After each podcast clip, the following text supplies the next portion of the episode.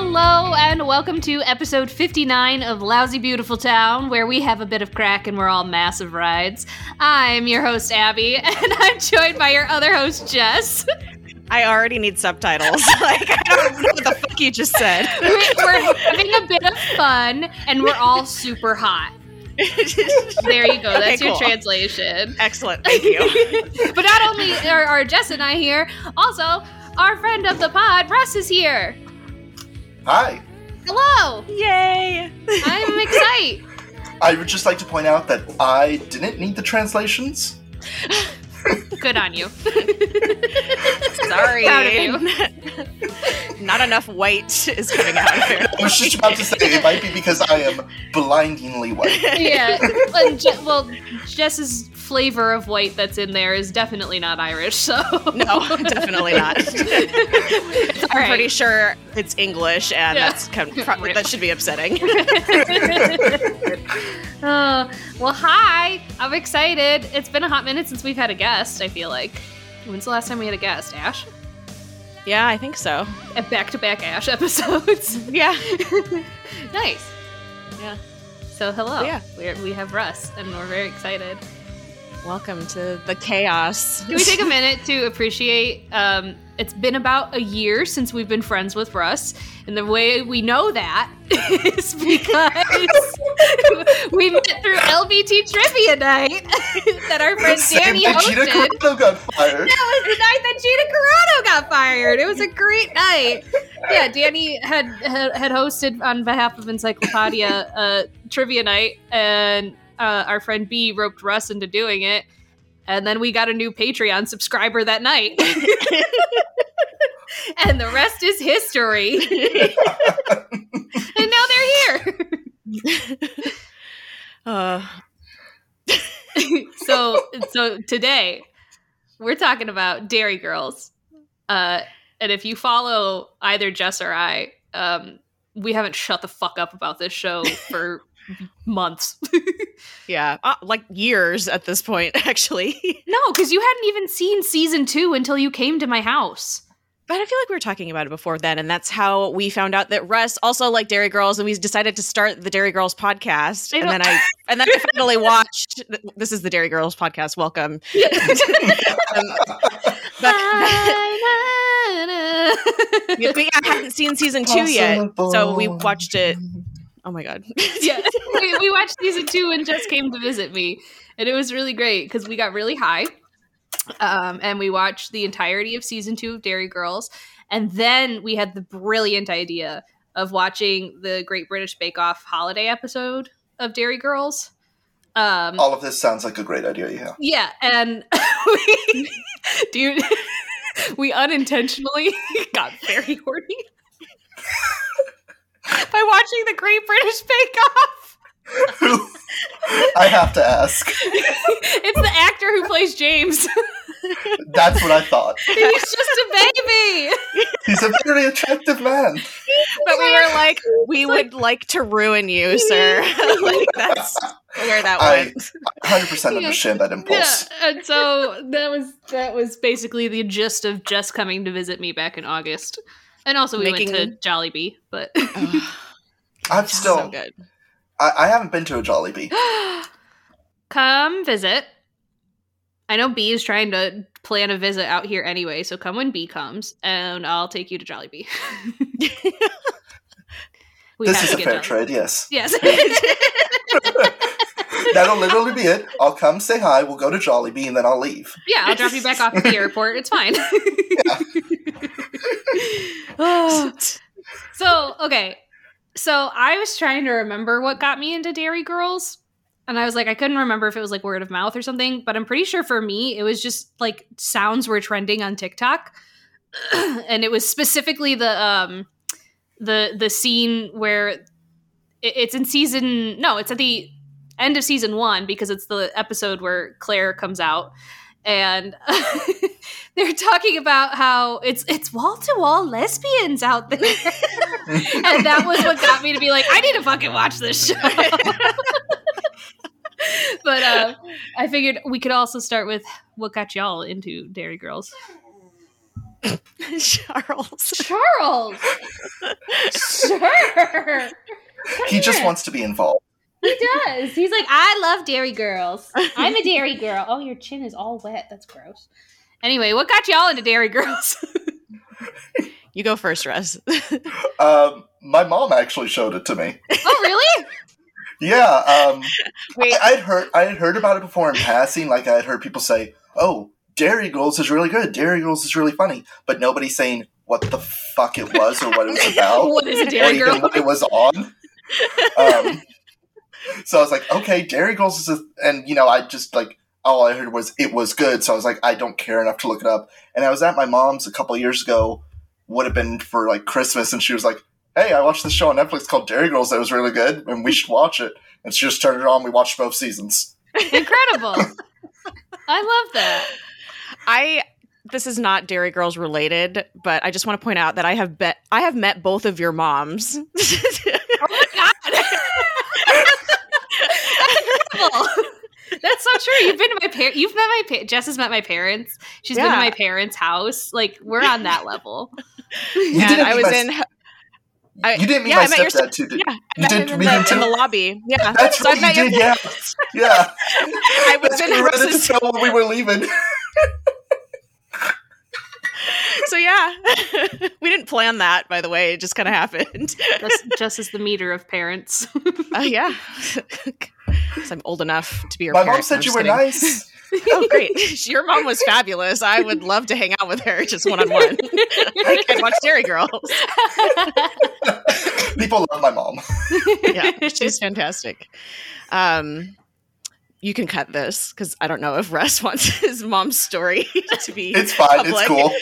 Um, so uh, Russ called his mom to be like, "Hey, I need to come drop my stuff off. Blah blah blah. Just are you there? Like, I have a friend with me. Is it okay if she comes up or whatever?" And um, so it was okay that I came up. and so uh, we go uh, and I we literally just walk in like hello Russ drops his his all his Star Wars stuff off from Disneyland and then um, we were like okay we're gonna go and your mom was like I put a bra on for that and that You is can when I leave that knew your fine. mom would be wow. was, that's, that's when I knew your, your feel mom like- was a Derry girl like us I was just gonna say, just based off of that story alone, I feel like our moms would be good friends. My mom is very much so the same way. Excellent excellent wow, we're starting a moms club. Sorry, Jess. Sorry,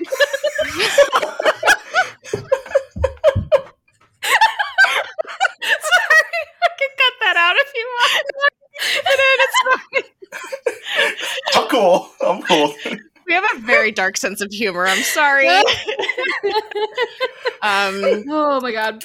and and maybe a couple months ago abby texted me and was like it's not fair i can't get you with your mom jokes anymore Because you you did a your mom joke to me, and I was like, well, that's not fucking fair. I can't do that to you. And now I, Bullshit. feel, I keep snorting, and now it's, half this episode just going to be me snorting, and I apologize in advance No, for. no apologies. We love unapologetic laughter because we're fucking hilarious. it feeds our ego. it's my turn to answer the question yeah. Um, I like how you have to have an introduction point to Derry Girls because why the hell would you just randomly watch this show? honestly- Seeing it on Netflix, somebody had somebody had to evangelize for the show in order for us to watch it. And I showed it to B, and Uh-huh. I'm, pl- I'm probably going to. Oh, and uh, I want to watch it with my girlfriend too because I told her I was rewatching, and she's like, "Oh, I'll watch it. I'm like, "Oh, I'm gonna be like taking notes and stuff. It won't be fun, but I'll watch it again." yeah. so good. um, I was introduced to it by um, Kristen and Miranda from Book Wars Pod. Mm. I was at their house and we were very high and we were waiting for Kristen's now husband to cook us dinner. And so they were like, You have to watch Derry Girls. And I'm like, They always show me r- random ass shit when I go visit. All of the weirdest shows I've started watching are because of them. Um, but yeah, so we're watching it and I was like, This is what the fuck is what is this show? It's amazing uh-huh. and then I forgot about it. Um, and then Abby was like, "Oh, do you watch Derry Girls?" And I was like, "Oh shit! Like I need to finish watching because I did love it and I completely forgot about it. So Mhm. yeah, that's my introduction point. Thanks, Book Wars Pod. There's something I mean, we'll talk about this throughout the episode. But like like you said, like we had to have an introduction point to the show because it's not this the show wasn't geared towards like, hey Americans, watch this show. Like this is this is a show that is made and produced in Northern Ireland and obviously was meant for them, but like, you know, got a huge success. But I, I think part of like what makes it so fucking successful and why we're having a Derry Girls episode is there is something so unbelievably charming about this show and something so unbelievably relatable to a group of teenage girls and an English guy in the 90s in the troubles in Northern Ireland and in a Catholic school. That, I, none of that speaks to me. I'm not represented by any of that. Why are we into this? you know, you're exactly. It shouldn't work as well as it does. I think, yeah. like just based like on paper, but no, it's it's amazing. It's so goddamn Mhm. good. Yeah. Yeah. Um, I've made everybody in my life watch Derry Girls. I made Chris watch Derry Girls. He actually really liked it. We actually just rewatched all of season two last night. So um I made my mom watch Derry Girls. Uh, and it's it's very funny when you get somebody who very much so grew up in Catholicism and specifically a very like Irish American brand of Catholicism. I think that's where like my relation comes in of like, yeah, I, I feel a lot of this. And I was like, mother, you have to watch this. Cause it's too fucking real. so I fucking adore the show. So so good. let's talk about the best parts of the show. Um, and I think the tip top is the girls. Hmm. So we have, first of all, I love that everybody consistently refers to them as girls. Doesn't matter that James is there; they are girls, and James is fine with it. Like, I mean, like he obviously has like, I'm a boy sometimes. like overall, in general, he never bitches about the fact that he's a Derry girl. Um, but we we have our friends Aaron, Michelle, Orla, Claire, and James. Who's everyone's favorite character? James. Michelle. I don't know who my favorite is. it changes regularly. So uh, I'd actually either James or Orla. Mm, Orla. Okay, tell okay. I know why Jess loves Michelle. Tell me more about your love for James and or Orla. So Orla, I like just well, honestly, I'll, and I, I wrote down. No, I feel like I, I do love Orla, but I feel like out of all the main uh, uh, main characters, she kind of gets the short end of the stick. Most of Mm. her stuff's just regulated to her being weird, but also she's really good at like the actress is really good at that. She's very funny. Yeah. It, yeah, it doesn't feel forced when she does it. She just feels weird. It's like, yeah, And that's a weird teenage girl. Uh, yeah. right, and I've I've definitely known people like that, and it just feels like a very. It's like it's like no, yeah, yeah, this isn't exaggerated whatsoever. Like yeah. Um, so that's the thing I like about, and the thing, and I like about Orla is that, yeah, she's really weird, and she doesn't give a shit. Mm, Uh, Like they, they're, they're just, I don't, and I just rewatched it the other day, so maybe I did miss something, but I don't think I did. They just, I don't remember any bits where she's like self conscious about that at all. yeah. She's like, no, no, she's weird. yeah. Orla is very much so unapologetically her best self. yeah. And there's something that's like desirable about that. And like I wish I Mhm. could I I could be that way. Well, oh, yeah, like the her the like the step aerobics, or in series or in series two when she goes to the prom with her grandfather, and she's like, and it's it's just it's not it's not presented as like, oh wow, look at her going with her grandfather. It's so like, eccentric. Yeah. It's like no, she just wanted to go with you know, with her grandfather. yeah. Isn't that nice? It's like that is nice. yeah. So, um, so we're not going to be like talking like going through episode by episode. So we're going to be jumping around all over the place. So I Yeah. apologize to folks who haven't listened to or listened to watch Derry Girls, but at the same time, like why are you listening to this if you haven't watched Derry Girls?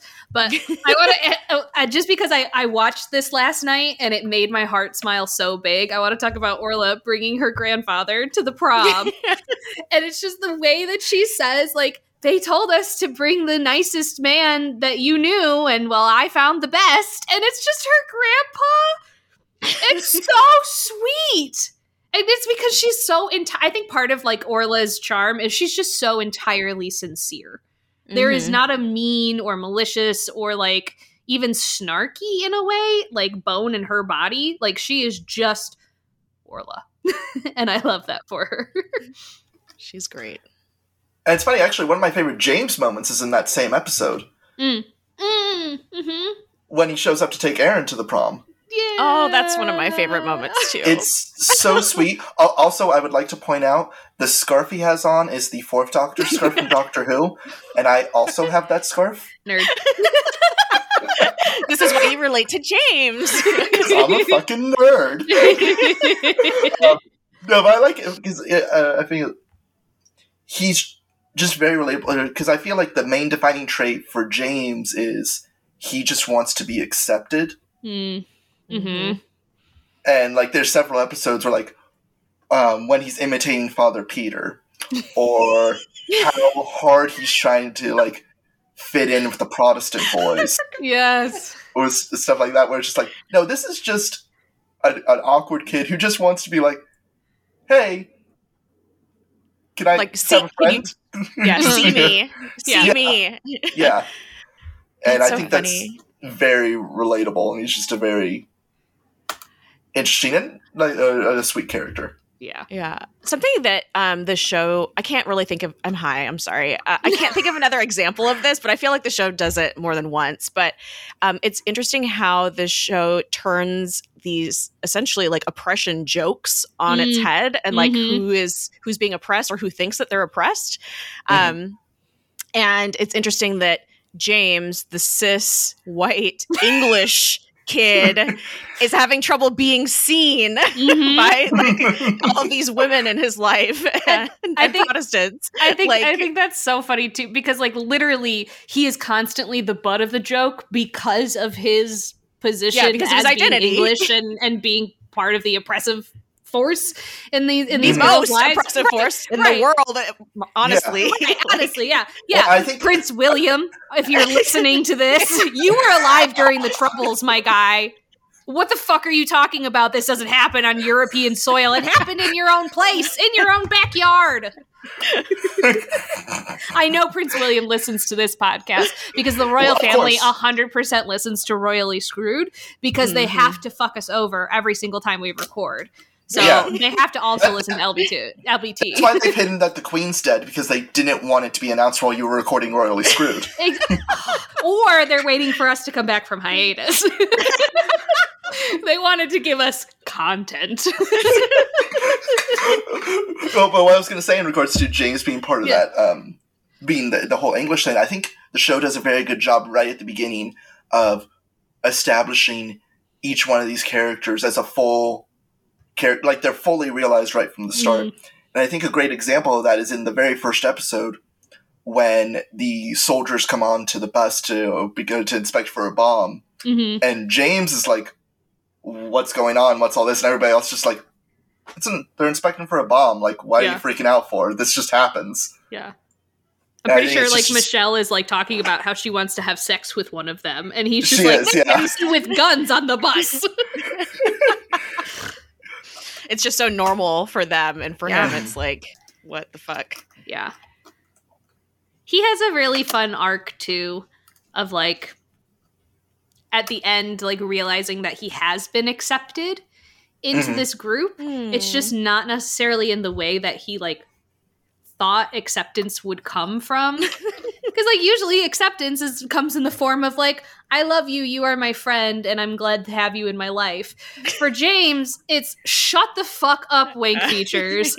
like, and and realizing that that is his friend's brand of saying, I love you, you are part of us. And I think the fact too, like at the very end where his like kind of like come to Jesus moment of that he's going to stay in Derry instead of going back to England with his mom. I think the fact that that conversation happens with Michelle Mhm. is hmm so good. I'm really glad Yeah. it was just Michelle going after James instead of like all the girls and like her specifically being like, "You can't fucking leave. yeah. What are you doing?" I made a note of that in my section on Michelle. Like, yeah, that specific scene. Yeah.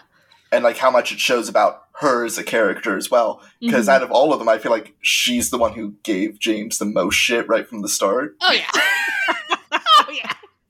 oh. She talks about it immediately talks about how her aunt Kathy went to fucking England to get an abortion and well that didn't happen.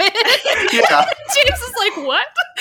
or the, the episode of the Ukrainian, uh, Oh, the Ukrainian, she's oh. like, we could have had one if my like like piece of shit English cousin wasn't taking up the spare room. Like, I'm talking about you, James.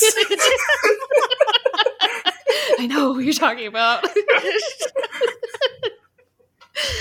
I feel like that's a good kind of transition into talking about Michelle, who is Jess's favorite character. So I watched this, you know, almost the whole entire first season by myself, and I didn't come to the conclusion that I share a lot of traits with Michelle until I was watching this with Abby. And it was almost like having one of those like third person moments of like, oh God. Like I'm watching with this this with someone else. So it's not just me like internally engaging with this. It's like, oh no, like this person knows who I am objectively, and that's Mhm. me. And um, she just wants everybody to have a good time. Uh, she has a really filthy, disgusting mouth. like her language is amazing. The Mhm. fact that I said that it's amazing tells you all you need to know. Um, she has a very like a very gruff sort of way that she shows affection to people, and she also like calls people on their bullshit when they're being ridiculous. Um, It's literally just God. Jess. it's so weird. it's so is. weird. Michelle is very much so Jess. Like she just wants everyone to do drugs and have a good time. Like I was literally about to bring up that, like, yeah, Michelle's just like Jess. They both give their friends drugs. yeah, I've I've given both of you drugs. you have. The first time I ever had a drug was because of you. Jess was the one to give me my first weed. I was your gateway. the Dare Into program this. didn't wa- warn me about Jess. Jess is a bad influence. She gave me a whole bag on the con floor. Like you just opened up your backpack, grabbed a g- bag of gummies. Weed wasn't legal here at that time, by the way. it wouldn't go. It wouldn't be legal recreationally until January 2020, and it's fucking April 2019. And she's shoving a bag of gummies into my bag on the middle of the con floor. at Star Wars Celebration. It's called Star Look. Wars Celebration, not Star Wars Boring. yeah, that's so true. So true. um, so I am from California. I have lived in the Los Angeles area my entire life. It's legal here, and it has been for a long it's time. legal in Illinois. I'm like, So I forget that I was supposed to be sneaky about that, like because I don't have to be sneaky about that here. yeah. Again, they let her bring it into downtown Disney. What the fuck? they wouldn't let me. They wouldn't let me bring my pepper spray, and they almost didn't let me bring my knife. But the guy was like, "It's a small knife. Just hide it at the bottom. We'll pretend I didn't see it." Incredible. Disney let me in with a knife. Let me just say, Um, knife. and and and drugs. Wow. Yeah, I, I, yeah. So they let me through with the drugs too. Disney, You you heard it fucking here. suck. you heard it here, The mouse folks. may be homophobic, but the mouse also knows how to party. the mouse might want me dead, but the mouse will let me smoke weed first. I, that, there is so much there that the fact that they let they let me through with a knife and weed, like there's a lot right there. it's all very Michelle of you. it is. Yeah, I don't know. I just really identify with this character, and if I grew up as a Northern Irish girl, Catholic girl in the '90s, this is exactly who I would have been. Mhm, mhm. Michelle is who I would have wanted to be when I was a youth group kid. of like the cool one that was like, I don't really give a shit. Because then you look cool if you don't really give a shit. But unfortunately, I was a little too into Jesus to be Michelle. Michelle don't care about Jesus. No, Let me tell Michelle- you. okay, one of my very okay, this is a very relatable Michelle moment is in season one where uh they they think they see the statue of Mary crying. I crying. know exactly what you're gonna say. But it's dog piss. It's not Yeah, tears. Michelle is like praying to Mary and being like, "Look, I'm not going to promise anything. We all know that's shit. I'm not like I'm not going to do the I won't do this if you give me this." And that is so relatable. so relatable as somebody who grew up Catholic would frequently pray and have to be like, "All right, listen. You know I'm a piece of shit. but I really need your help." My other favorite thing in that scene is her calling Mary Big M. Ah, yes. Big M. we um we we Catholics really buzz off Mary. We really we really do love her. Very I do specifically. love a good statue. Oh, I do love a good statue though.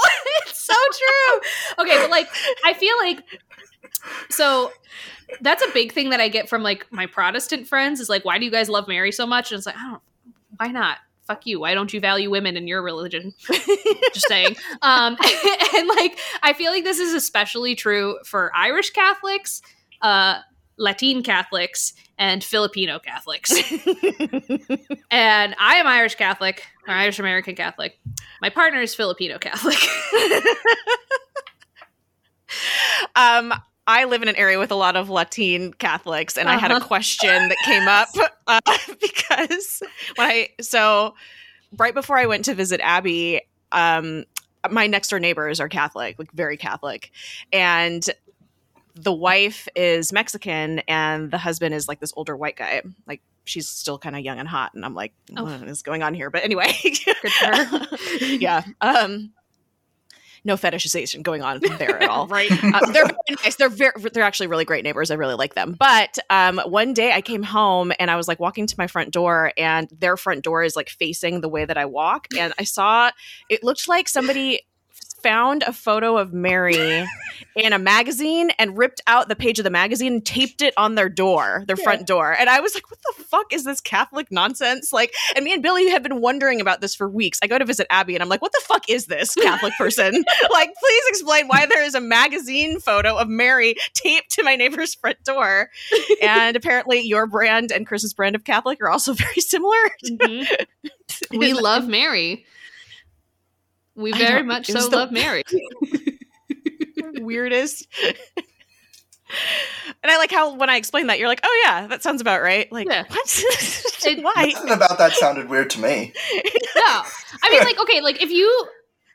it- eh, I was gonna say if you've been to my parents' house, Jess, you've been to my parents' house. But oh, like, yeah, there's Catholic shit everywhere. there's religious iconography everywhere and that's that's also i think also like something that draws me into because you know one of our main settings is in like aaron and orla's home um all of their decorations make sense to me. Like there is a, a picture uh in their living room of like jesus dying on the cross. Yeah that tracks.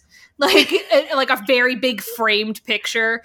Like they're my parents in their the living room have this picture of Jesus, but it's like it's made like the picture is made by like writing, if that makes sense, and like the mm-hmm. shading of the writing, and it's the Sermon on the Mount.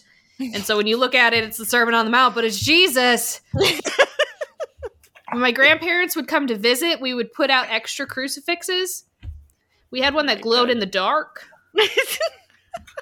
That would hang out in the bathroom. So the bathroom. The, it's very relatable.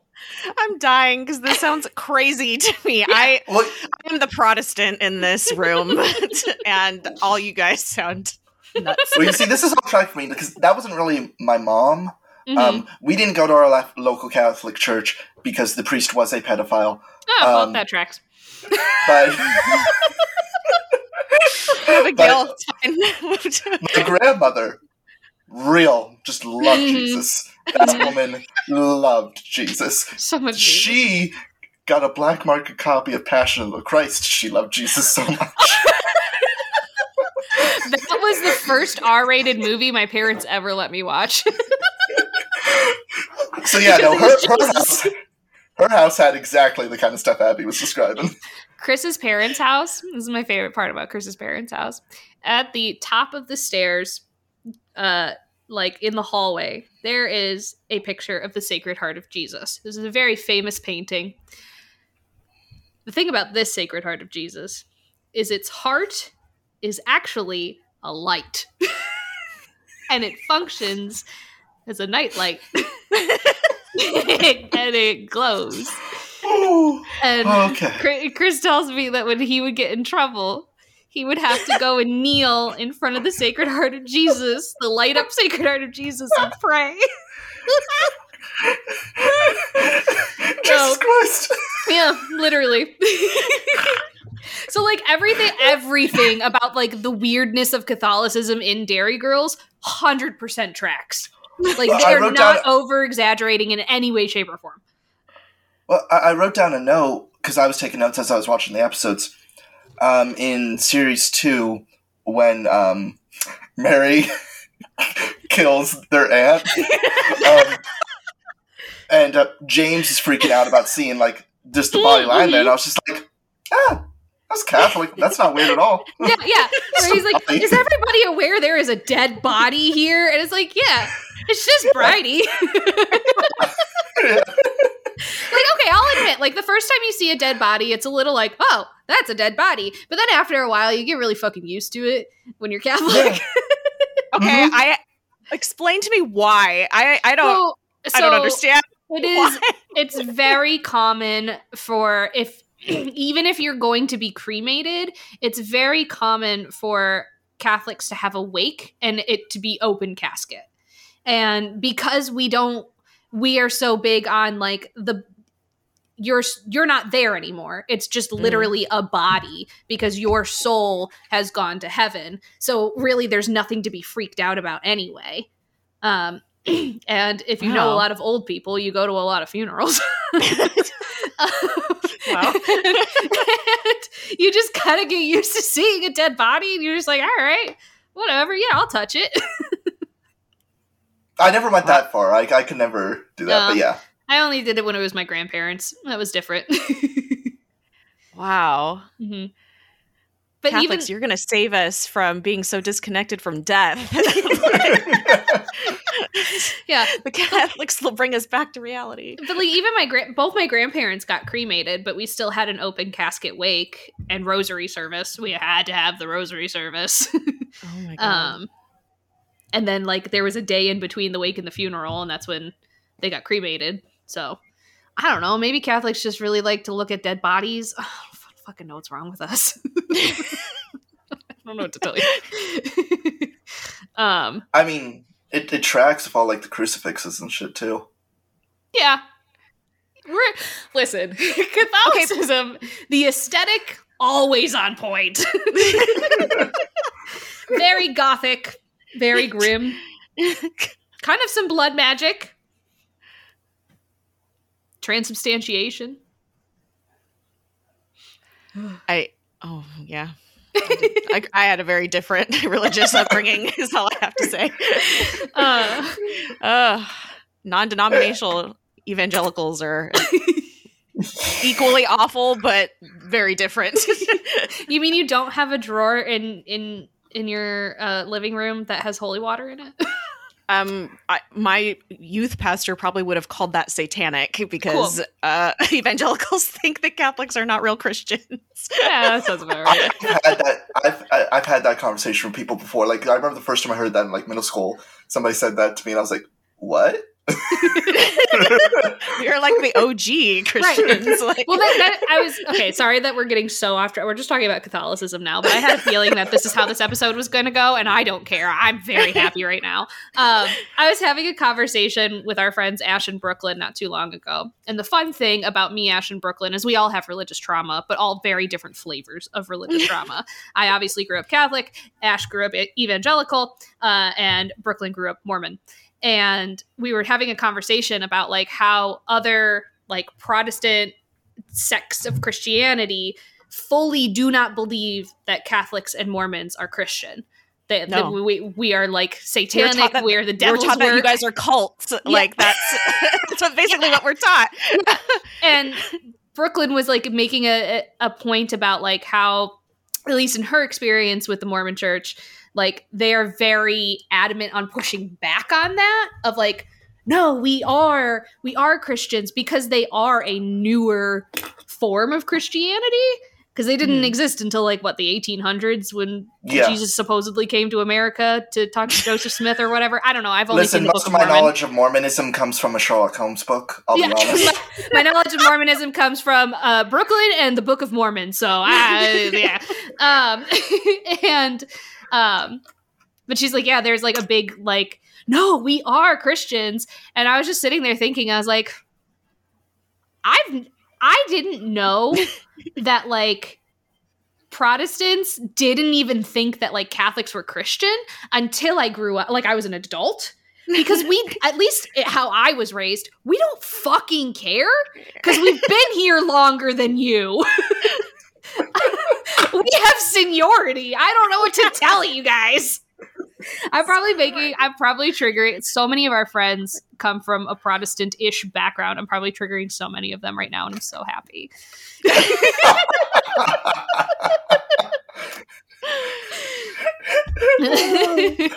oh my god. Okay, so anyway, I'm did you figure out who your favorite is yet, Abby? Actually, you know what? I do, but I want to. I want to talk about Claire first, um, Okay. because she is also my. I think she's my second favorite, the little wee lesbian.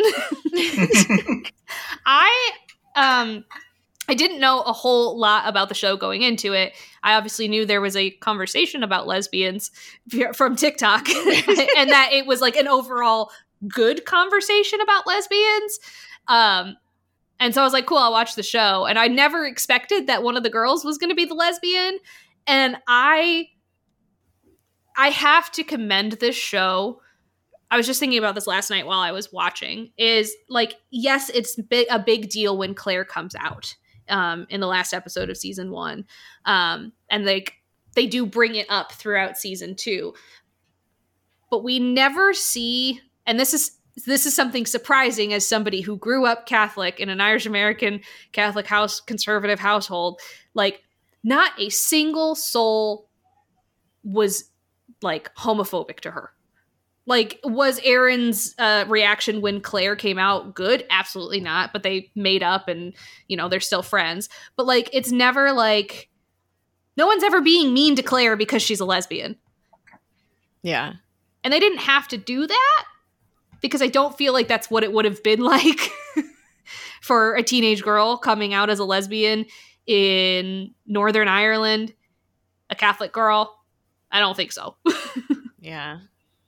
No, no, I totally agree with you. And um, that episode has one of my favorite. Um, before Claire comes out, has one of my favorite moments with Sister Michael, where first she tells him, "No, oh no, yeah, you can't publish this story," Mm, which makes sense for her because it's like, yeah, you run a Catholic girls' school. Of course, you don't want them to publish the story. But then when it does get published, she just doesn't do shit about it. yeah, yeah, and I think that speaks a lot to that character. And like more to the point, like afterwards, besides Erin, and actually to a certain extent Michelle as well, having true. bad reactions to uh, Claire coming out after they all make up. Yeah, nobody ever really makes a big deal about that, Mhm, which is really cool mhm. Because it's kind of nice to watch a show where they're just like, no, no, no, no, we're fine. right because like there very much so was real world homophobia going on at that time. If Claire were a real person in honestly any time, Mhm. there would be Mm. very much so a lot of homophobia, especially being raised and, and involved in the Catholic Church. But they were like, no, we don't have to have that in our show. Hi, Eunice. But I think it oh shows a lot. god, Keaton. Sorry. I think it shows a lot uh, too how much the show doesn't treat it as some big deal when hmm uh, in the prom episode again before Erin fucks it up, hmm she goes, "Oh yeah, I'll go to the uh, prom with you so you can have a date." And it's she's like, "No, she's just gonna go with her friend hmm to like uh to support her friend." And nobody was like, "Oh, is Erin also a lesbian?" You know, nobody like says something anything like that. Right. Of course, you know, then Erin fucks it up because that's Erin. yeah. it is very much so Erin. Yeah. Yeah. No, and and then like everybody wears a rainbow pin all throughout Yeah. season 2. Like it Mhm. is just full love, full support for Claire. No one gives a shit. She's still she's their wee lesbian. and I love that. I also just fucking love how fucking high strung she is. I relate to that as well. Always worried That she's gonna get in trouble. yeah, shut up. that scene in the first episode. it was all Michelle. If anybody should get in trouble, it's Michelle. I can do it. Yes, this intense fear of authority. I have been called out. so my sister and I were having a conversation. This is also a Michelle, kind of a Michelle moment. um, my sister was having a conversation with me because yesterday because um, a couple like maybe two weeks ago she was like uh, texting me like I'm really annoyed. My friends keep asking to like cheat off of me in class, and no, like that's wrong. And I'm like. Gracie, it's the fucking end of the world. Like, we're at war. Nobody cares. Just let them cheat. Everything's fake. And she's like, oh, okay. and, you know, I forgot about that conversation. A couple weeks go by. And I think it was actually last, the night that Ukraine, that Russia invaded Ukraine, Mm. um, was when we had this conversation because I was like, nothing matters. Let them fucking cheat. I know. Yeah, just let them cheat. Who cares? Um, and then last night, um, she was like, "You would have been proud of me. Um, I I let my friend cheat off me in my class." And I was like, "Oh, yay, good job." Weird. She's like, she's like, "Yeah, I thought." You told me when I was a kid that cheating was bad, and so I've thought cheating was bad this whole time. and then when you told me who cares, I was like, I had a little crisis of like, what? and I was oh like, my god. Gracie, that's just something you have to tell kids. Like nobody really thinks that. Like everybody's fine with it. I have never You- intentionally stolen anything in my life. and she's like, I don't know. It's just really, uh, first of all, my influence on this Right. child Yeah. is terrifying. Um, but also the fact that I thought that was so normal. Oh my gosh. Yeah. I also love um Claire trying desperately to figure out like how do I like when the fucking episode it was it was with the the uh the episode with the Ukrainian students coming over yes. um where she she because realizes of Chernobyl. yeah yeah that feels a little fucking I I was watching that episode the other day and I was just like, wow. Uh-huh. Wow. really full circle, full circle here. yeah. Yeah. um, no, but I love I I love okay, I love that episode for a number of reasons, but like one of them is when they're talking to um what's her name? Katya? Katya, Yeah, yes. Katya. Yeah. Um they're talking to Katya and she's like you guys are constantly killing each other. Cause, cause Erin is just like, you know, we're really similar if you think about it. And she's like, no, we're fucking not. Like, we had a nuclear reaction. You guys are killing each other for no fucking reason. and they're like, well, actually, it's very complex, Katya. And then she goes, it doesn't make any sense. And then Claire has her big freak out of, oh my God, it doesn't make any sense. But then decides that then it's a good idea to wear a Union Jack t shirt to a party. Where she was trying to make a point, and Michelle goes, "Was the point getting fucking beat up?" Why are you wearing that?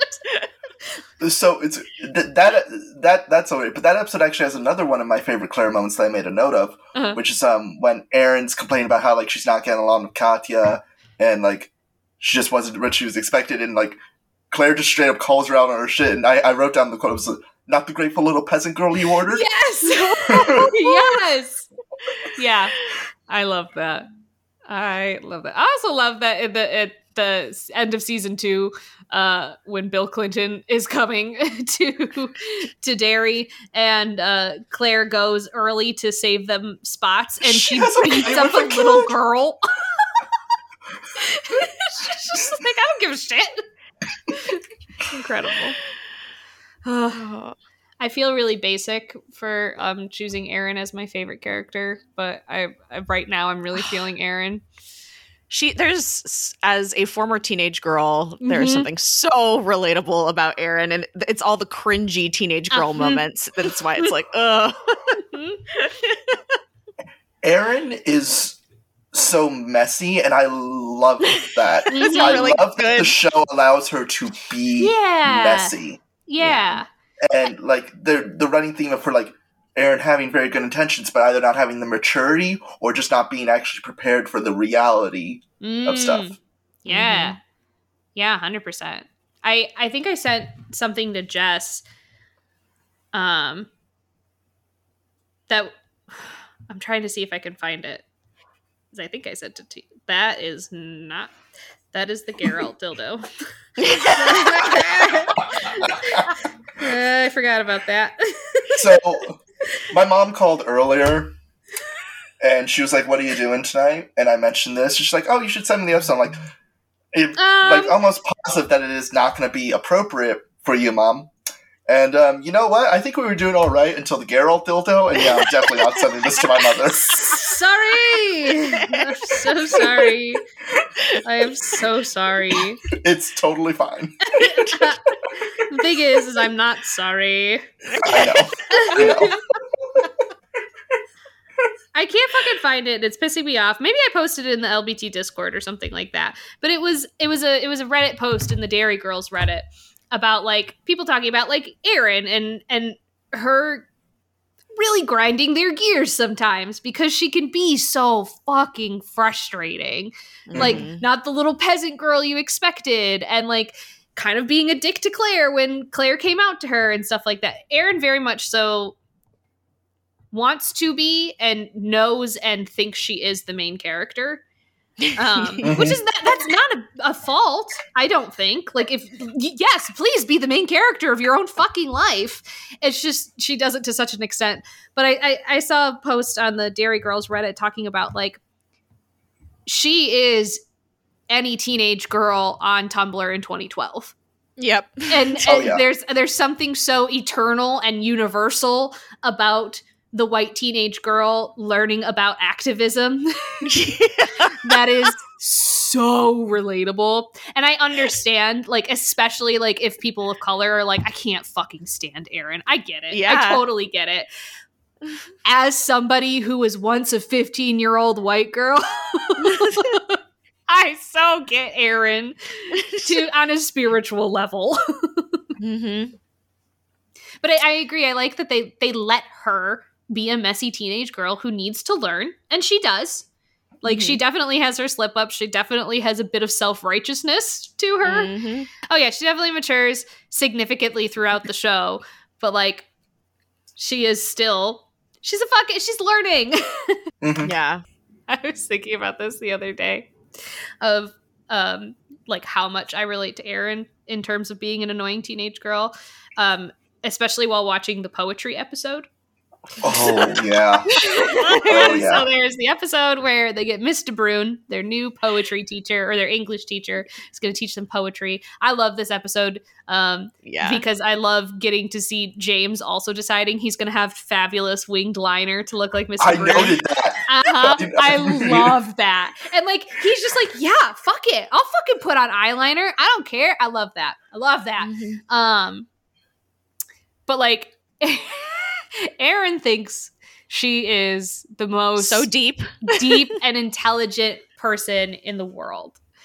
Like the bullets That's- being fired outside my bed are nothing compared to the bullets being fired inside my head.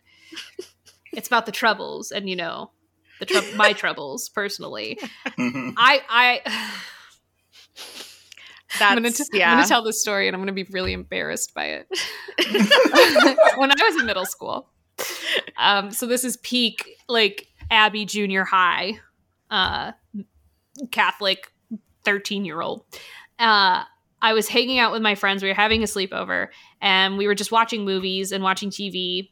Um, and it's like midnight, and we were like, we're gonna stay up all night. We're gonna talk. We're gonna have deep conversations. And I get I think it was over the summer because like there was something with like the Olympics going on or something like that because there kept being like a bunch of American Express commercials with Morgan Freeman talking about the Olympics. So the Olympics had to have been going on because I remember seeing that commercial and like we had somehow gotten on the topic and like this was like teen teen white girl's first converse big conversation with her peers about injustice in the world and we were all just like i just i don't get like why how people can be hateful and shit like that. And like we see this fucking olympics commercial about like how even though we have our differences we come together to compete. And i said what i thought was the deepest thing to have ever come out of anybody's mouth. I was like you know what? We all laugh in the same language I thought I was so profound. So I would like, I'd like to, I'd like to, uh, I'm looking at my notes from that episode, and I'm assuming this was in regards to Erin's poem, and exactly what I wrote was, "This is the exact kind of pretentious that a teenager would think was profound." yes. Yes. yeah. Um, very much so. Yeah. so I relate to Erin heavily. I grew up in the live journal era. Let me Oh, tell you. God. we all Oh. thought we were so oh deep. God. Getting so philosophical with my aim away message. realize, realize, realize. Sometimes I get nostalgic for that, and then I would go, "No, no, that was a terrible time. What are you no, thinking?" I totally get to stop. I okay, my friends and I used to uh we would email each other constantly, but we would go on this website called iconator.com and it was just a bunch of like little icons and they would say like all like they would just be funny or they would just like say like realize realize realize kind of things and we would just that was what we did for fun is we would go on iconator and find like deep quotes and like funny icons and just email them to each other all the time. So exactly like Snapchat or my Instagram. It's all full circle. Just send memes back and forth. Yeah. or TikToks back and forth. oh my god. Yep. But Jess, Boy, we really haven't evolved at all, have we? No, we, we really haven't. different technology. Yeah, and it always ends up coming back full circle, anyways. So, um, Wow. but Jess has said that she thinks that I'm the most like Sister Michael. To, to segue into talking about some of our adults in the show, adults. That's what they are. Oh, I also like how the actors that play these girls are like 30. It's like, No, that's only Nicola. Everybody else Oh. is in their twenties. okay. so only the girl, the girl who plays Claire, who I think looks the youngest out of all So of them. But she's, She's Yeah. she's in her thirties. Yeah. Wow, Yeah. really? I Mhm. did not know that. hmm Yeah, I think I think her and the actress that plays Sister Michael are like pretty close in age. Wow, Isn't that incredible? that is, that's, I didn't know that. Yeah. Wow. So Sister Michael's my favorite. Sister Michael. I love her so much. All half of my notes from her are just quotes. yes, good. Please read some. Yes. Please read some. yes. well, I think it's safe to say that we all just a little bit of respect for you there, Claire. or the uh, I will not be joining you on the trip as I despise the French. You know what? I was texting Jess and I was like, which which character am I the most like? And you were like, Sister Michael. And I was like, it's just because I'm Catholic. And then I was watching Derry Girls as this conversation was happening. And it was when she said, I can't go on the trip because I despise the French. And I went, Yeah, all right, that's fair. I fucking hate the French. Fuck the French. Oh, or the, God. the bit in um again in the, eps- the episode of the wake where she's there for the communion and she's talking to Colm and he's just going on and on and on and she's just like, "Am I dead? Is this hell?" my my wake. Oh. she also has a moment in that episode too. Like the whole reason that she's at the wake is to be able to provide communion for people. Um, and it's only because I know the, what you're talking to say. the, I don't priest the priest um the priest couldn't come because he was hungover and so she Yeah. went in his place uh but she's talking to erin's dad gerry um and she just like goes are you a tongue person And he's like, "What?" And she's like, "Christ, but I cannot stand the tongue pe- people." I love that there's also no explanation for that. So, like, if you're not fucking Catholic, like, if you don't receive the Eucharist, like, you're probably like, "I have no idea what she's talking about" when you say tongue people. I didn't even think about that because I knew exactly what she was talking Yeah. about. Oh yeah, it's always old people. It is. It's the old people. They're disgusting tongue people. okay, so like as a very a very brief moment in my life, I did Eucharistic ministry. And so that meant that during mass when they were like, oh, does Lamb of God, let us have Eucharist. I haven't been to mass in a long time. Um, I was I was help I would help give out give out the Eucharist. Um, and obviously this is pre-COVID times. I don't think you're allowed to be a tongue person anymore, uh, which makes me very happy They have inside. signs now, like please no, tongue tongues. people. Wait, is that really a thing? There's signs? Or you just okay? no, no, but I guarantee you that there's like regular. I, I don't. I didn't know if you were going to be kidding or not. I That's how guarantee that like before they do before they do communion that like the priest will do like a reminder of like we're not doing tongues. Here's the thing, though. I haven't been to mass in years. They very well might have signs.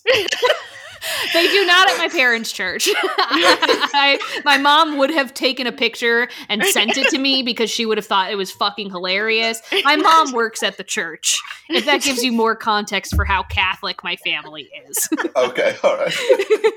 so, um, but fucking Sister Michael is so right. Why can't you just lift the wafer into your own unless you have a disability? Why can't you lift the fucking wafer into your own mouth, you nasty tongue people? It's just because you're old and think that I'm here to serve you the body of Christ. Fuck off. I have a lot of feelings about tongue people. I was not expecting this rant, but I love it. Yeah. did you know? Did you know with sorry, this is another Catholic tangent. Um with the Eucharist, it has to all be consumed or it Mhm. has to be like properly disposed of and properly disposing of it includes like burning it because it is literally because of transubstantiation catholics believe that that literally becomes the body and blood of christ and so it's easier with like the Eucharist to just get rid of it. You can't really burn wine. so if there's like my church rarely did wine, they only did it on like special occasions just because we had such a large congregation, like it just wasn't feasible. Um so it would only be like on Christmas and on Easter and on like feast days and stuff like that. And my mom was a Eucharistic minister for Christmas Eve Mass one year, and she was doing the wine. And it was her and a bunch of other old people.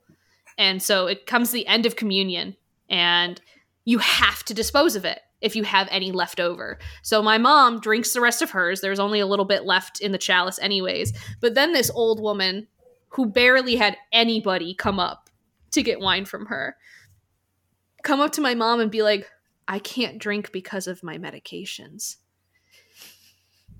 So my mom chugged a whole glass of wine at Christmas Eve Mass in the name of the Lord.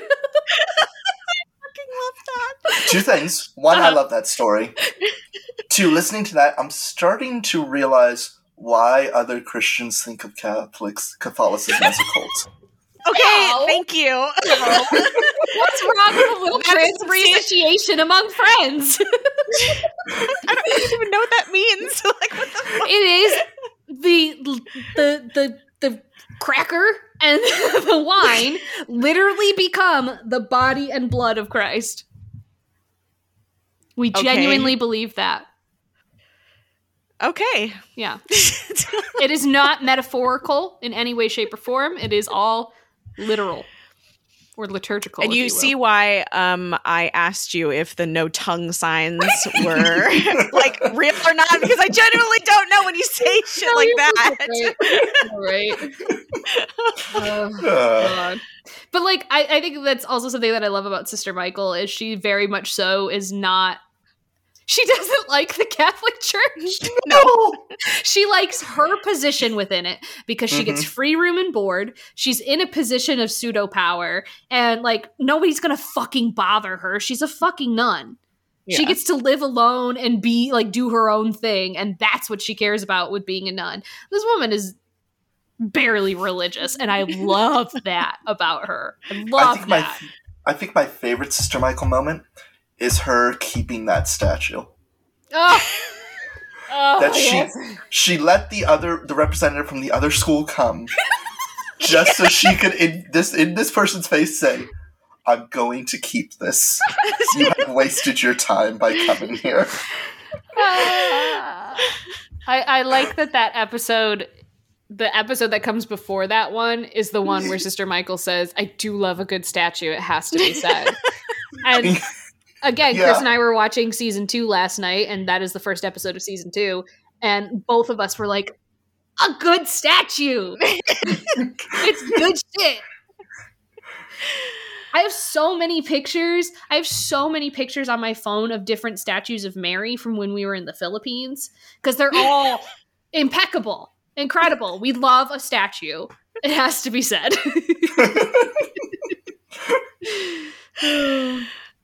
Oh wow. and she's easily the funniest character on the show. oh, 100%. Oh yeah. A hundred percent. Absolutely. I do also really love Erin's parents, Mary Oh. and Mary and Gerry from Derry. From Derry. It reminds me of my parents, who are Mary and Chris. And so when they introduce themselves, they go, "We're Mary and Chris. We thought about naming our daughter Mess, so it'd be Merry Christmas, but we thought Oh that my was a little too far." Oh my god. oh. Do you see why I relate to this show so fucking Yes. much? this is just Yeah. my life. It's just my life. Um, I love how Gerry is the only voice of reason in this family in this show, and nobody listens to him, Mhm. and he's just like so powerless in his own home. hmm the the antagonistic relationship between him and Grandad Joe is so good. So good. I had only ever seen the actor who plays Joe in Game of Thrones before. And so seeing him in this, I was just like, oh my god. Who does he play in Game of Thrones? Yeah, who does he play in Game of uh, Thrones? uh, Barristan Selmy or whatever the fuck his name Holy is. Holy shit! yeah. ah, I knew a thing! Jess, I'm so glad you didn't know this either. Yeah, That's Bar- Sir Barristan. Yeah. Grandad Joe. Oh, excuse wow, me. I never would have. What? Yeah. You think I'm Okay, I lying gotta- to you? I'm I looking don't think you're up. lying to me. I just need to. I just need to, for my own sanity, look at this. Um, Barristan what- Selmy. while I'm looking at this, I would like to mention um, my favorite moment in the entire series is actually between Gerry and Joe. Ooh, I have a feeling I know what it is, but please do tell. It is in the finale of season one when they're watching the news uh, Mhm. uh, about like the latest attack, Mhm. and Joe just puts his hand on Gerry's shoulder, Mhm. and it is such a powerful moment because it's the first act of kindness that Mhm. we've seen Joe give Jer- to Gerry. And I think it so beautifully underscores one, how serious the situation is. Mhm. Two, how much Joe actually cares. Mm, Yeah. mhm. Yeah. Because he, like, very much so likes to portray this very flippant uh, attitude about everything. But, Mhm. like, at the end of the day, like, I do think Joe would kill a man for Gerry. Yeah. I want you to know that. He- oh my, wait, what? Excuse me? He's also General Dodonna in Rogue One? What? I forgot about that. Oh my god. Yeah. Who is this man, this chameleon man that I never know who Yeah. he's actually playing? Honestly, my favorite role of his is Joe. To be 100% honest with you, it is Uh, Joe. he I would plays him so with that. masterfully. I love it. Well, actually, let me see what else he's been in before I say that, because maybe I've seen him in something else. Right? I'm looking at the pictures of Sir Barristan. I never, ever in a million years would have guessed that that is those are the same people. yeah. Like, and General Dodonna. Oh God, I'm gonna be, I'm, I'm gonna be shook. You're welcome. Wow. Why do we always come back to Star Wars? Wow! What the fuck? That's him! Holy shit! We are learning tonight. we are. This is an educational podcast. we'll have to start listing this as, as education. Okay, I just scrolled through his IMDb. I would agree Joe is my favorite role of his. yeah. It is it is it is so he's so good. And he's so funny. I love the episode where Joe accidentally gets high. nice and Oh, yeah, caring. we didn't and mention this when we, we didn't talk about this when we were talking about Michelle. Well, actually, no, because we're gonna.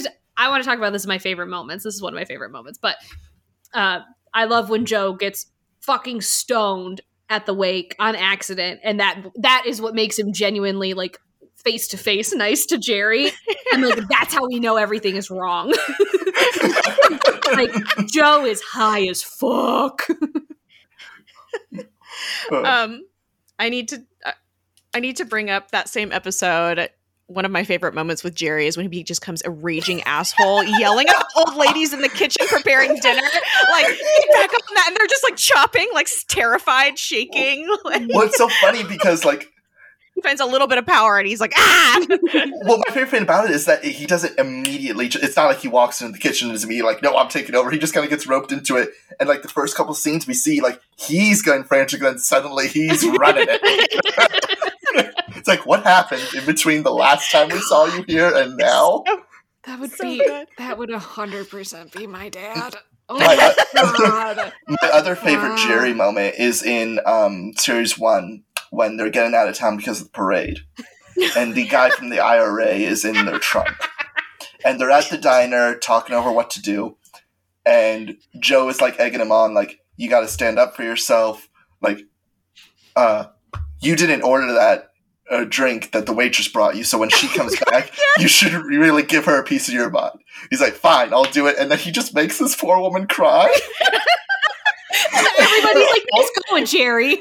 yeah, they're all just like appalled at Gerry. It's so good. oh my god It's so good. which funny, actually, um, and I might be reading too much into this, but that episode also has one of my favorite Joe moments. Hmm. And again, I might be looking too much into this, but he tells James to look after that tent, right? Mhm. And at the end, when the tent gets stolen, he doesn't blame James. Now, you could read that as, oh, this is just another reason for him to, to like, uh, uh, poke at Gerry, right? Mhm. But I was, this time I was watching, I was like, I kind of also see that as like him being like, and again, I could be reading too much into this. Like, James doesn't really have a male mentor Mm. figure in his life. No, I feel that's so true. Yeah So me watching, I was like, uh, I kind of read it as him being like, okay, I'm going to show, uh, like, be this figure for James right now. Give him a bit of responsibility. I understand though that he didn't actually fuck it up, and I don't want to make him feel bad. Yeah. And could be reading too much into that, but that's how I read it. yeah, no, I think that's really great. i do too I would love to have Joe as my male role model. we love why- a man who is just like, no, let's fucking sneak the wee raw man across the border. I love that everybody in that episode, everybody for the most part, well, half of everybody, so not everybody, half of the group. I'm really high, sorry. Um, uh, is like, no, we have to leave him here, and the other half is like, no, we're gonna fucking take him. And the thing that that gets people to be like, no, we're not sneaking this IRA man across the border, uh, is the fact that he was the one who graffitied their fucking house. Well, my other favorite thing about that is one, that's what does it, and two, even the characters who are like, "No, we shouldn't take him," they're like, "We're also not going to call the cops." oh, absolutely not. No, No fucking peelers today, baby. yeah, My favorite Mary moment is when it's the actually it's not just a moment it's the episode where she catches Joe winking at somebody oh during my mass god, and she's like I will find out. Look at her and Sarah that episode, just like shocked and appalled that their father would date. And what, what's the like? Like their mother's been dead for like what was it like seven years or something like yeah, that? it's like 10 10 years. years. It's like a long ass time. Yeah. It's Um, only been 10 years. And my favorite bit about that is with with Sarah when they meet Maeve, and like she's like, "Oh no, I hate this woman. She's terrible." But that blow dry, That's so good. Yeah. Yeah. I Oh, Sarah. I do. one of my favorite Mary moments uh, is it's always the wake episode. I feel like that might just be my favorite one. episode. um, but like her her telling her aunt to drop dead, you spiteful old hag, and then she does drop dead. Sarah has my favorite line in that episode, which is uh, I, I I have the exact quote here under Sarah or under my notes from that episode. I took a, a lot of notes. I may have overprepared. uh, you sit down on that floor at your own risk.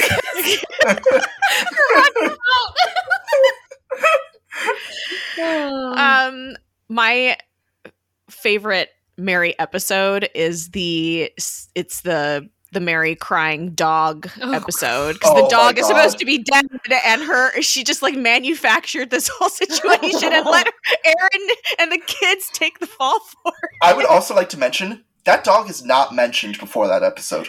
no, absolutely not. No. it's just a random ass dog. Yeah, Toto. Which which does help Mary's um he was a shit dog.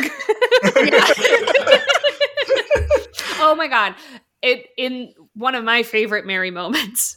Th- this just God fucking reminds me of my family. Um, is the poetry episode where they catch them, uh, they catch the girls having gotten into the Christmas cupboard, um, and they're talking about how they're so stressed about their poetry assignment because their teacher, Mr. Brune, ripped up their poems. And Mary's like, She ripped up your poems. Why? And Erin's like, It's because we weren't writing from the soul. And then Mary's essentially like, Well, why weren't you writing from the soul? Like, that's the issue that she has now.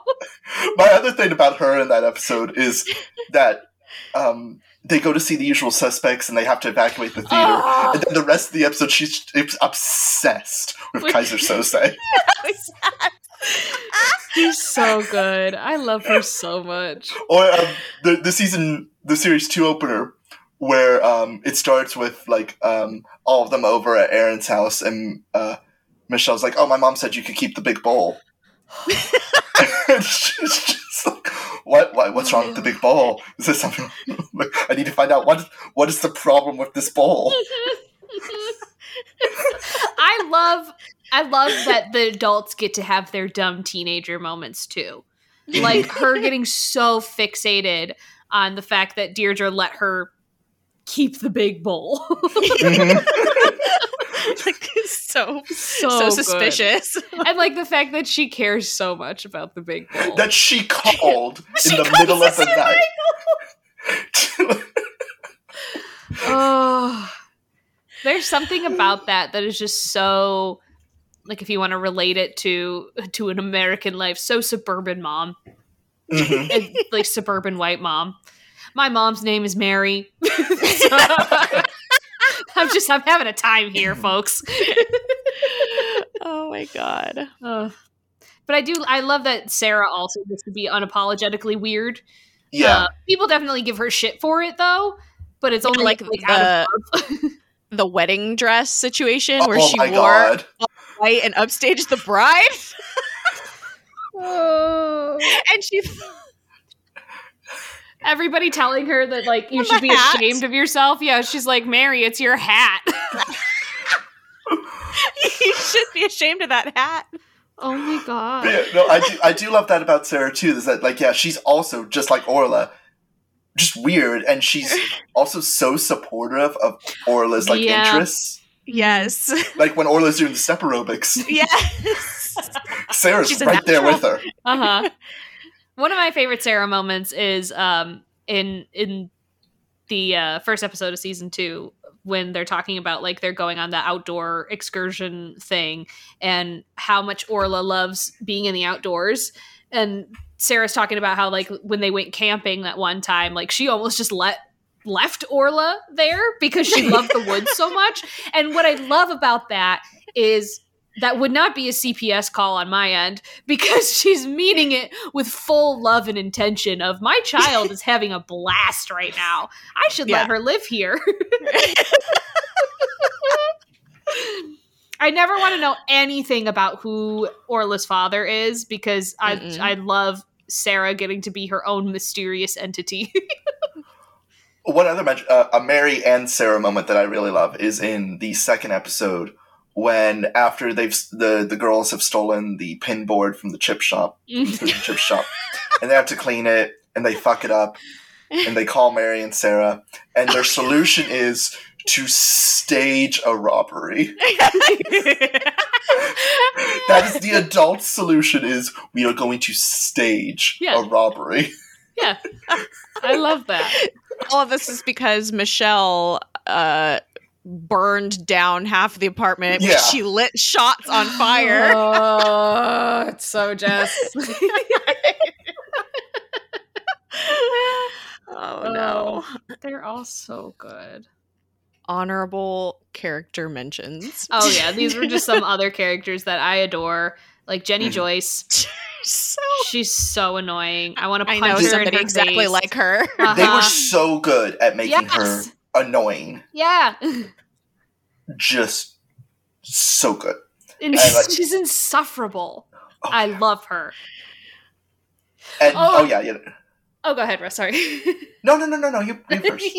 Fuck the the episode where it's the same episode where they they steal the the job board from Finola's. Um, they do that because they want to go on the Paris trip, Mm-hmm. and Jenny tells them to just dip into their trust fund to get the money to afford going on the trip. And I remember having this conversation with Jess via text of like did you ever did, did your rich friends ever like once tell you like oh just just dip into your trust fund because i remember one time a rich friend of mine was just like yeah talk to your parents about like your college savings fund and i was like okay and i went home and i was like you guys have been saving money for college for me right and they laughed at me Yep, same. It's it's so funny that that's what you. It's so Abby. We really have same brain disease because my very first note for Jenny is her being so out of touch to think that everyone has a trust fund. yeah yep. And I think that's again. I feel this is the same for all of these characters, but I feel like that's why I love Jenny is because we all know a Jenny. We've Mhm. all met a Jenny Joyce. It was. It's really funny too because there's actually one moment in the series where I am hundred percent on Jenny's side. Mm. And um, that's when, in the episode with the new English teacher, who we haven't really talked about Mr. Broom, Mm. mentioned. Honestly, terrible teacher. I totally get why teenagers would think she was cool. Yeah. yeah. But like when they run into Jenny when they're on the way back from her uh, from her house, and Jenny's like, "She invited you over to her house. That's weird." I'm like, "Like, yeah, no, guys, Jenny's right. yeah. I don't yeah. like saying it, but Jenny's right." Jenny's right. Unfortunately, Jenny's right. You shouldn't be going over to a teacher's house in the middle of the night and getting drunk. Oh, that's another favorite Claire moment of mine is that Oh, she just like God. sucks down the the wine and is like Mhm. so shit faced, Uh-huh. just sloshing around the street. So another good. another like pro Jenny moment is basically the entirety of the prom episode. Um, I do I do love Erin just being like, we wouldn't have a prom if it weren't for Jenny. Like she's organizing all of this. Fucking let her be prom queen. Why does it fucking matter? Yeah. Um, and it's only because May gets so hyper fixated on Jenny not letting her With the take dress. dress that Jenny Yeah. put aside. Yeah, What? yeah, it's it's weird. yeah. Oh, but I that is one where I'm just like, no, Jenny's in the right here. Just fucking let Jenny be prom queen. Yeah, like, like, whatever. No, that episode is a fucking trip. I just like that she's the one that tells on them for having a party with the Protestant boys and has to come with Sister Michael to see them get in trouble because she can't. Brown nosing isn't enough. She has to see be, You- be self righteous as will go well. far in life, Jenny, That's but you will not be very liked. yeah, that's exactly exactly what I. Oh, so good, so good. Uh, another excellent character is Father Peter. I, I love, love, he comes back. like I love Father Peter so much. That whole bit where he's like, "Does God exist? Does he exist? Does he? Is your entire life built on a lie, Peter?" I quote that sometimes. just because it's so good. Like B in one of our D and D campaigns, like had their character have a crisis of faith and was specifically like just change the words so it'd be their character. It's, just, it's your entire life built on a lie. or like them just all fawning over him. These are my real eyes. yes, yes. I love the way all of the girls, including James, just fall head over heels for Peter in their own way. Uh, Mhm. It's it's adorable because I've seen it happen.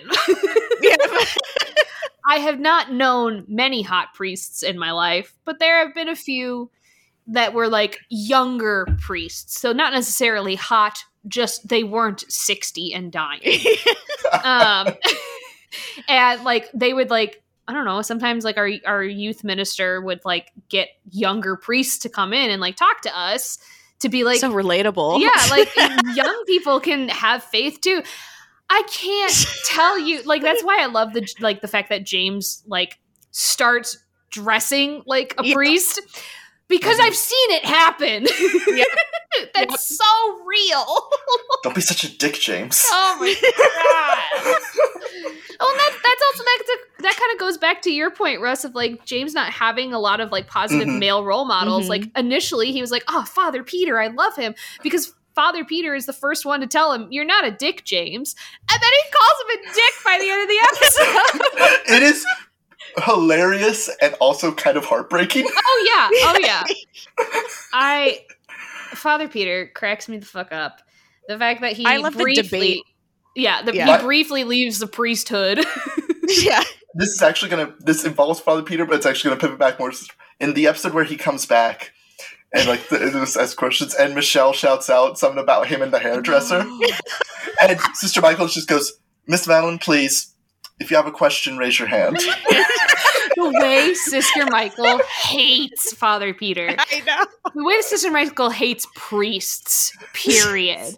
I love that for her. I love that for her.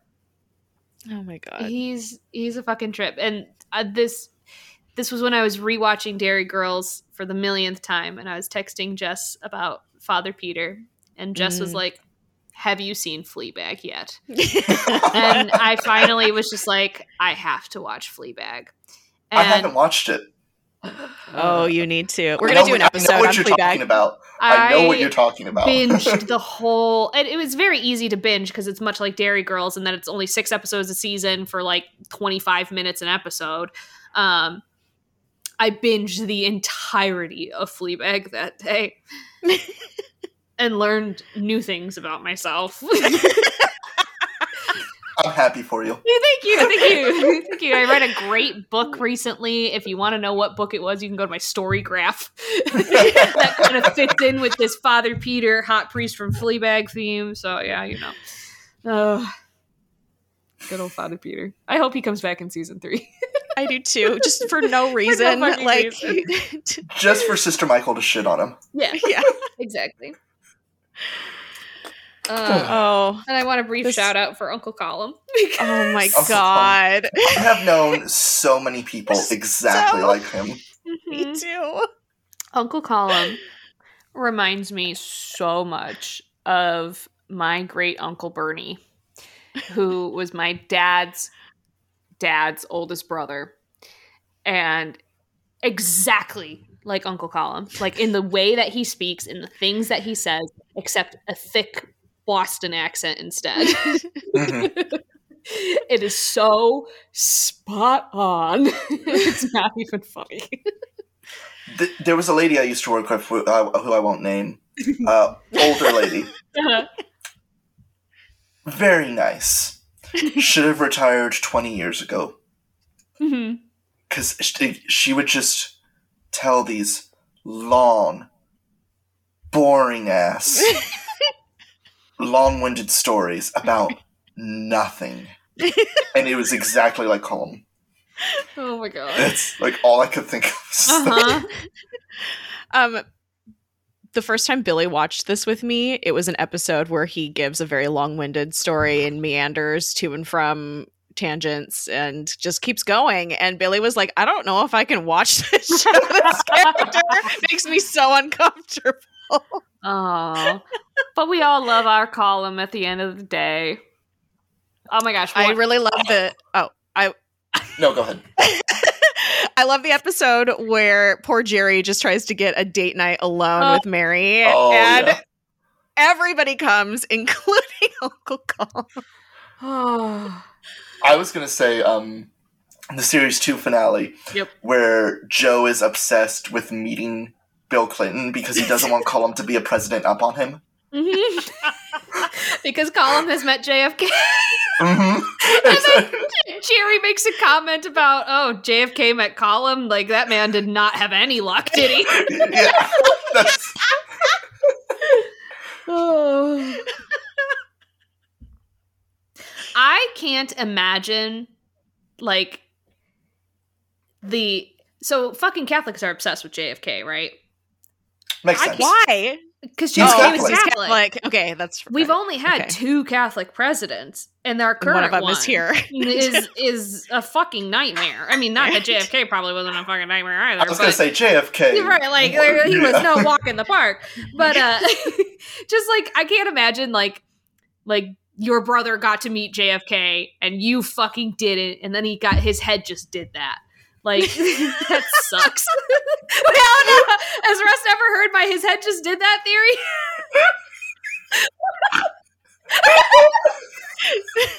I still had water in my mouth. you, you almost just witnessed my death. Would your head have just done that too? Possibly. Wow. Let me go get my pillbox hat. Um, this reminds me, Abby, we're gonna do an episode, a High Thoughts with Abby episode, Patreon episode about JFK conspiracies. Um, we recorded a Titanic episode, and we still haven't released it. You know what? All I have to do for the editing for that episode is just add music. And I just haven't done it. This was we recorded this episode for our Patreon before my breast reduction surgery.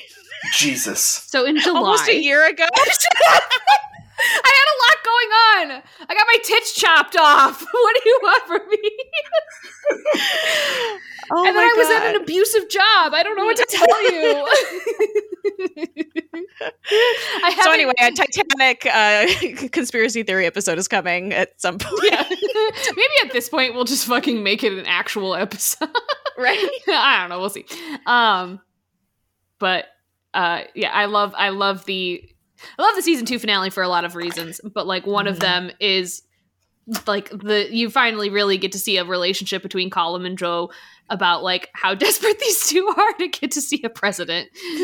Or Actually, Colin probably couldn't give two shits less, but Joe is just like, I will see a president. I will Mhm. meet Bill Clinton, and they fucking believe that he's in Bert. What a good episode. I, I wrote down like I was impressed that they got back in time for his speech. Yeah, yeah. it's it's good. Is that a Catholic thing to be obsessed with American presidents? No. like Irish Catholic thing. no. That's just a Derry thing. I think I think for Joe it was like well one he got to meet another president and two like this is the first time a US president is coming o- to coming to Northern Ireland in god knows how long Yeah, because when JFK came he was in Dublin. Mm. So yeah. Good shit. There's one other small character I just wanted to mention, Yeah. and that's Dennis, the shopkeep. Oh my god. oh, that's also one of my Oh my god. Just because that man is so unhinged. Oh my god. Yeah. There's something wrong with him. Like, seriously wrong. That is He is He- not okay. he has one of he has one of my favorite moments in the season two finale where he is trying to sell these shit American flags that he accidentally bought so many of. It, it is How did he get- blue. How did he get bootleg American flags? that don't have enough stars. The There's not enough stars.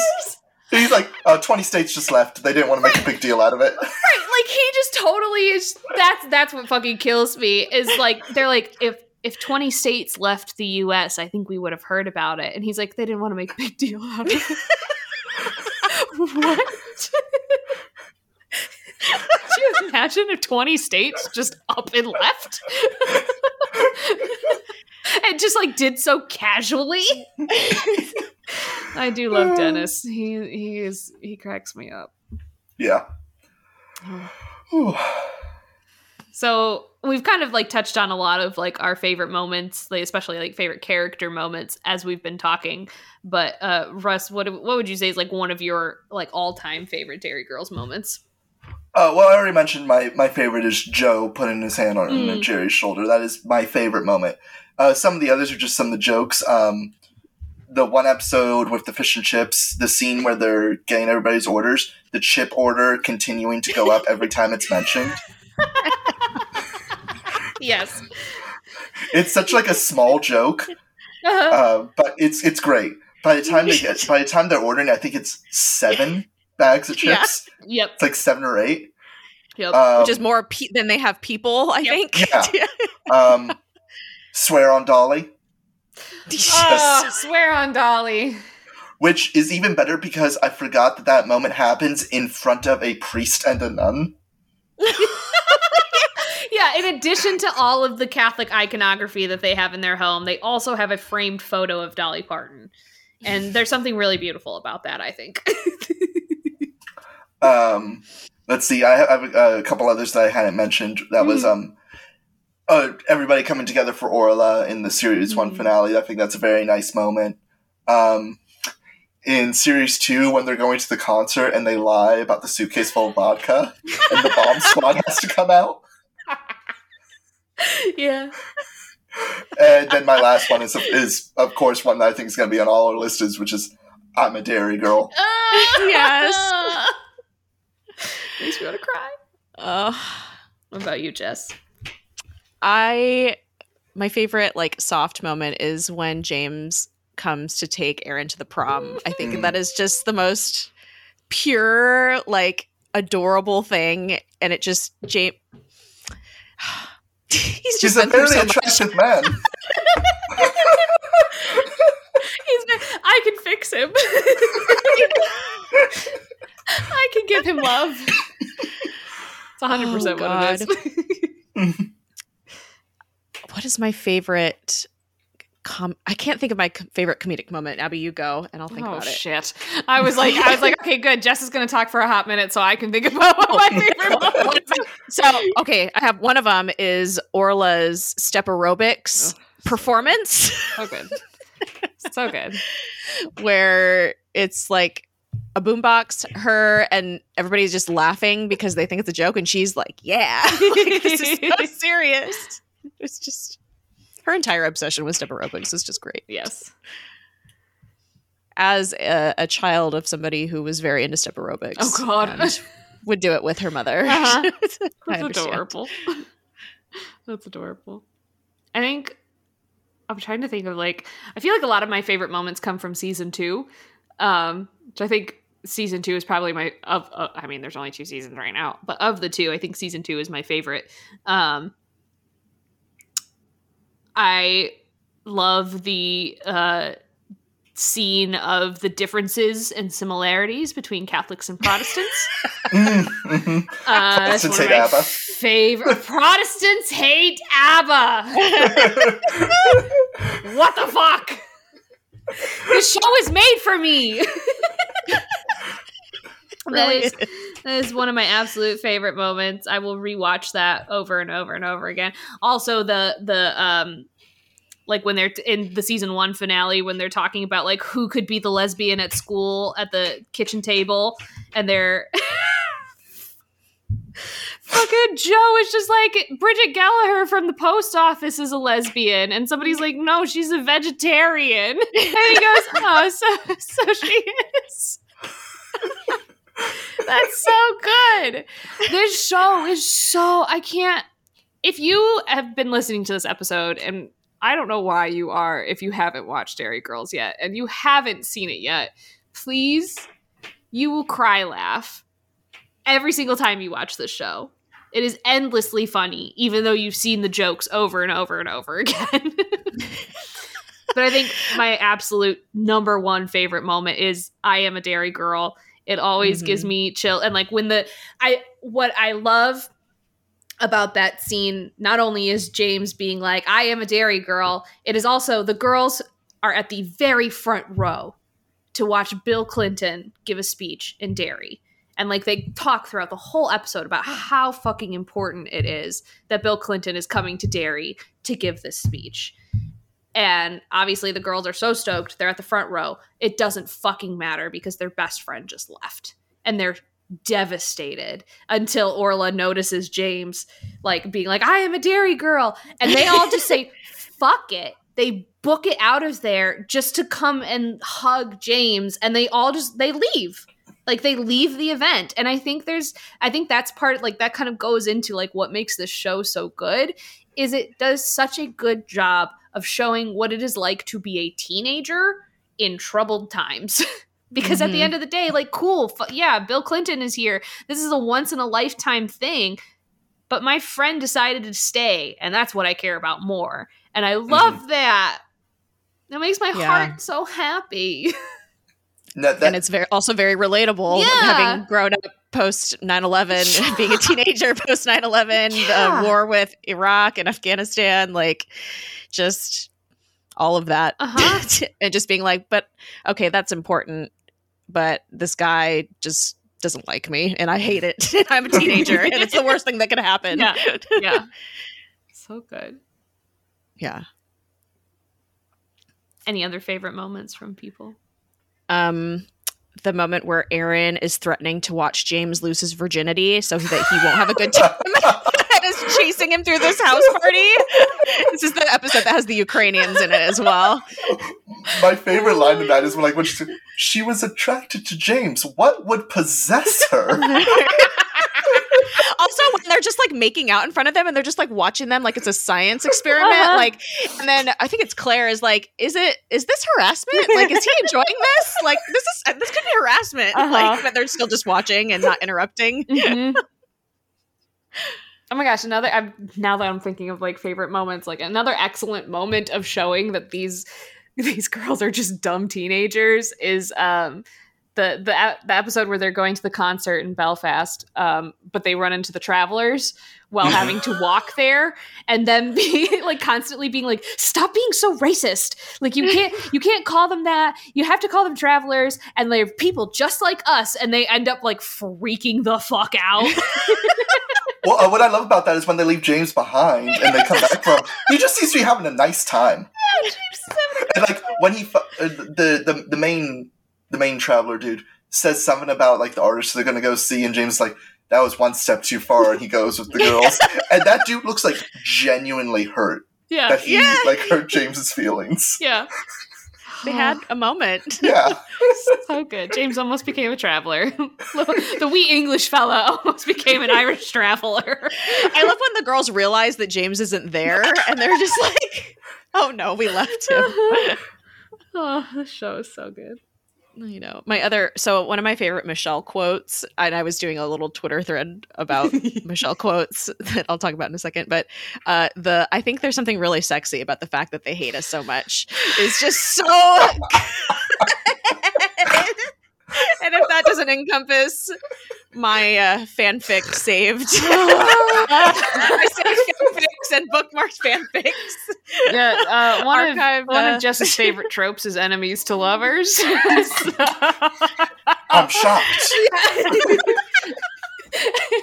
we regularly talk about hate fucking Chris Evans. yeah, it's a stupid, uh, sexy Boston accent. I hate him. There's oh, I can't even. Don't even get me started on Chris Evans. yeah, that's Good shit. Good shit. Yep. Does anybody have like a definitive favorite episode? I do. yes. Yeah, go for it. Oh, you go ahead, uh, Jess. I feel like I've talked a lot. Um, You're that's why we have you here to talk. We literally Um, talk all the time on this podcast. It's fine. We can shut the fuck up for a minute. Okay, so I'll go. Oh, My, oh, no, I'm sorry. you go. You go. Okay. I'm sorry. I'm just gonna go now. I'm just gonna go.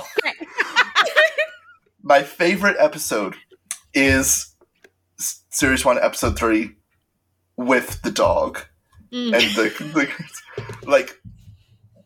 There's other episodes that have, I think, better moments, but that episode kills me.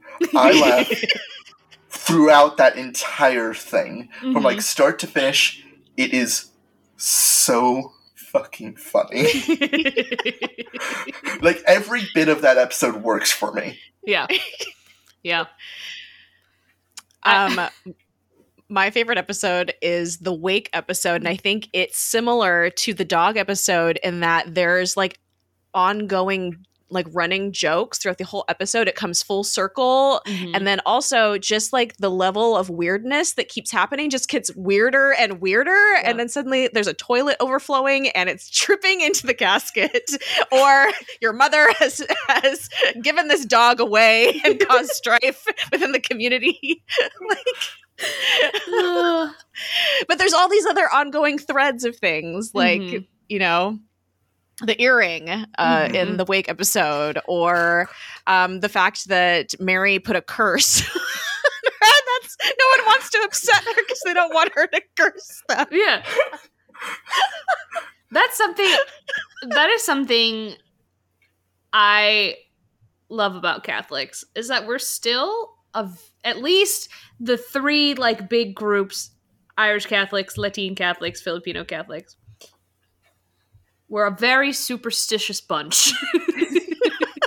and I've had conversations with people about like why do we think that is and a lot of it I think comes from like leftover like religions that existed spiritualities that existed within those areas prior to catholicism coming in and so like it's a, a mix of like previous dominant religions in the area of like having some of that superstition and then also you know there's a fair amount of superstition in, in catholicism because you know blood magic and all but I'll just throw in Abby. uh, The Italian Catholics are also. oh yeah okay Yeah. all right that's fair i feel that yeah italians exist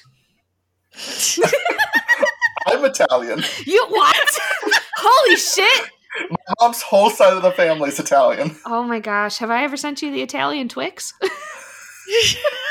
No, but I feel like you need to. it's just a mozzarella stick. Delicious. Yeah, that, that's my contact picture for Ash in my phone. it's just Italian Twix. i um, hate it but I got, I love that there is like this like, oh yeah, we fully believe that Mary hexed this woman, and that is why she died. and like and like even their their cousin being like, I looked up the qualifications of what makes a curse. I love that. That's so. Do you want to hear a similar kind of story? Yes. To this day, my mother is convinced that she was possessed by her grandmother in order to scare the shit out of my grandfather. Oh my god. So my my my great grandmother, who I never met, she she died years before I was born. She had a nickname for my grandfather. She would call him Buddy, and she said she had a very distinct voice. Right? She would call him Buddy. He was terrified of this woman, and my mom one time saw him at a store, and she was trying to get his uh, his attention. Just like Dad, Dad, Fred, trying to wave him down. So finally, she had the idea to just yell out "Buddy," and she just I was just like the "Buddy," which is how his mom would yell it. She said this man dropped to the floor oh my god. in the middle of the store. He dropped to the floor, convinced that his mother had returned from the grave. to this day, she's convinced. She's like, "Yeah, no, I think she might have." I fully believe it. That's some divine intervention right there. oh Oh. my god So good.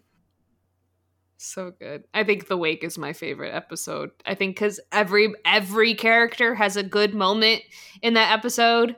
Every gets everyone gets a hilarious moment in that episode.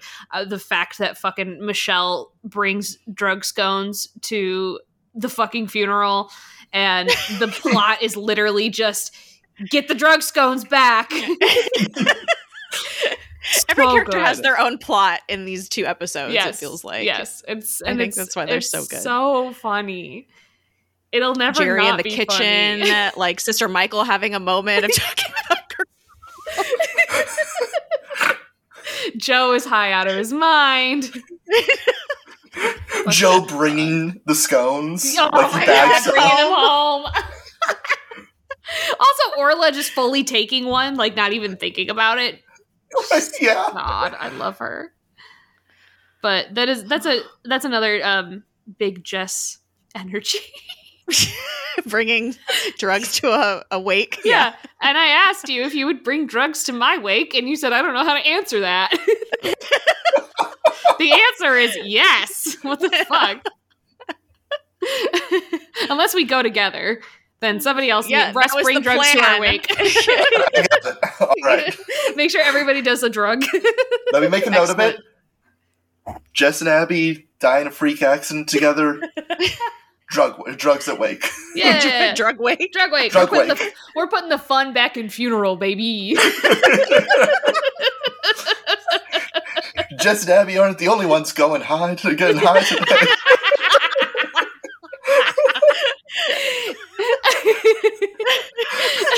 Our funeral's gonna be so fucking fun. yeah. I like that we've already decided that we're having a, a conjoined funeral.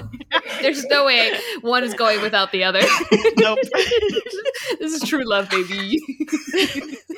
I think if we're going sentimental episode, my favorite is the season two finale because I Yeah. think it's Yeah. I think that episode in particular, the wake for me captures how fucking hilarious and goofy this show is. Yeah. The season two finale, where Bill Clinton is coming to Derry, uh, encapsulates what I think makes this show so good. Like going back to like the portrayal of being a teen in troubled times. Like it hits it hits its theme right on the head of like what matters most at the end of the day to these girls is friendship. Everything else be Mhm. damned. Their friendship is the most important thing. And I love that. There, there was another moment from that episode that I wanted to mention that I forgot about when we were talking about James. Uh, Mhm. there's a scene where he's defending his mom, right? Mm. And his mom just fucking sucks. This one Yeah. sucks. And you get this sense in that scene that this is not the first time he's had these conversations. That he's had to be like, no, no, no, it's fine. She's she's fine. It's, it's Mhm. gonna work out. And it's so s- sad to watch, yeah. Yeah. and it, it it just feels like he's done this a lot. Yeah. And it's ooh, it kind of goes back to your your initial point about James about like longing for acceptance. Like he even didn't get that with his own mother. Mhm. And like the first time he really truly gets accepted is by a bunch of people who bully the shit out of him in the name of love, and also because he's a fucking colonizer. But that's not James's fault. Being a Derry girl is a fucking state of mind. And that quote sticks with me. Yep. We are all Derry girls. We're all Derry girls. I think we've kind of like really covered like covered a lot of like what makes this show so good. Um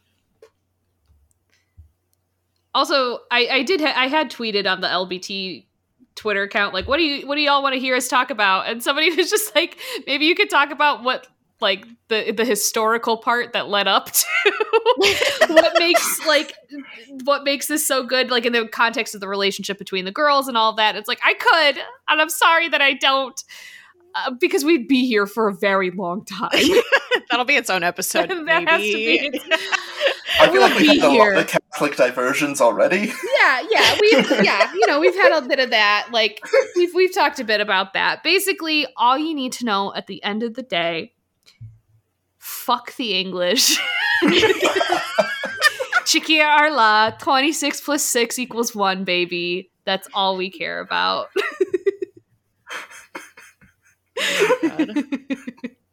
This But is your introduction. We are giving you the introduction to go watch Derry Girls if you had not watched it Yes. yet. So this could be your story of how you got to this show. I 100% thought this is you were going to say this is how we get you to join the IRA. I don't know why. I was like, yeah, this is yeah, sure, why not? They've committed Honestly, to I violence as of 2005. I wouldn't put it past me to say something like that, so I could see why you thought that's what was going to happen. We regular. What about? Oh, I want that Margaret Thatcher T-shirt, like the IRA Margaret Thatcher T-shirt that I sent you a long time ago. we regularly talk about we we like to shit on Margaret Thatcher, right? As one does. Of And- course. And what really grinds my gears is that Margaret Thatcher did the one thing the IRA could never do, and that was just kill herself essentially by a heart attack or whatever the fuck she died from. I don't know. I don't care as long as she's dead. But like, how dare she take that from the IRA? that should have been theirs. the OG They worked girl hard boss. for that. Yeah. Oh I'm not like other girls. I I commit kill war crimes. I commit war crimes. um, I did want to take. Did anybody ha- have any other like thoughts on like what makes this show so good, aside from some of the points we've already covered? No, I feel like I've definitely like covered all the things that I really love about this show. hmm So um, no, nothing from me.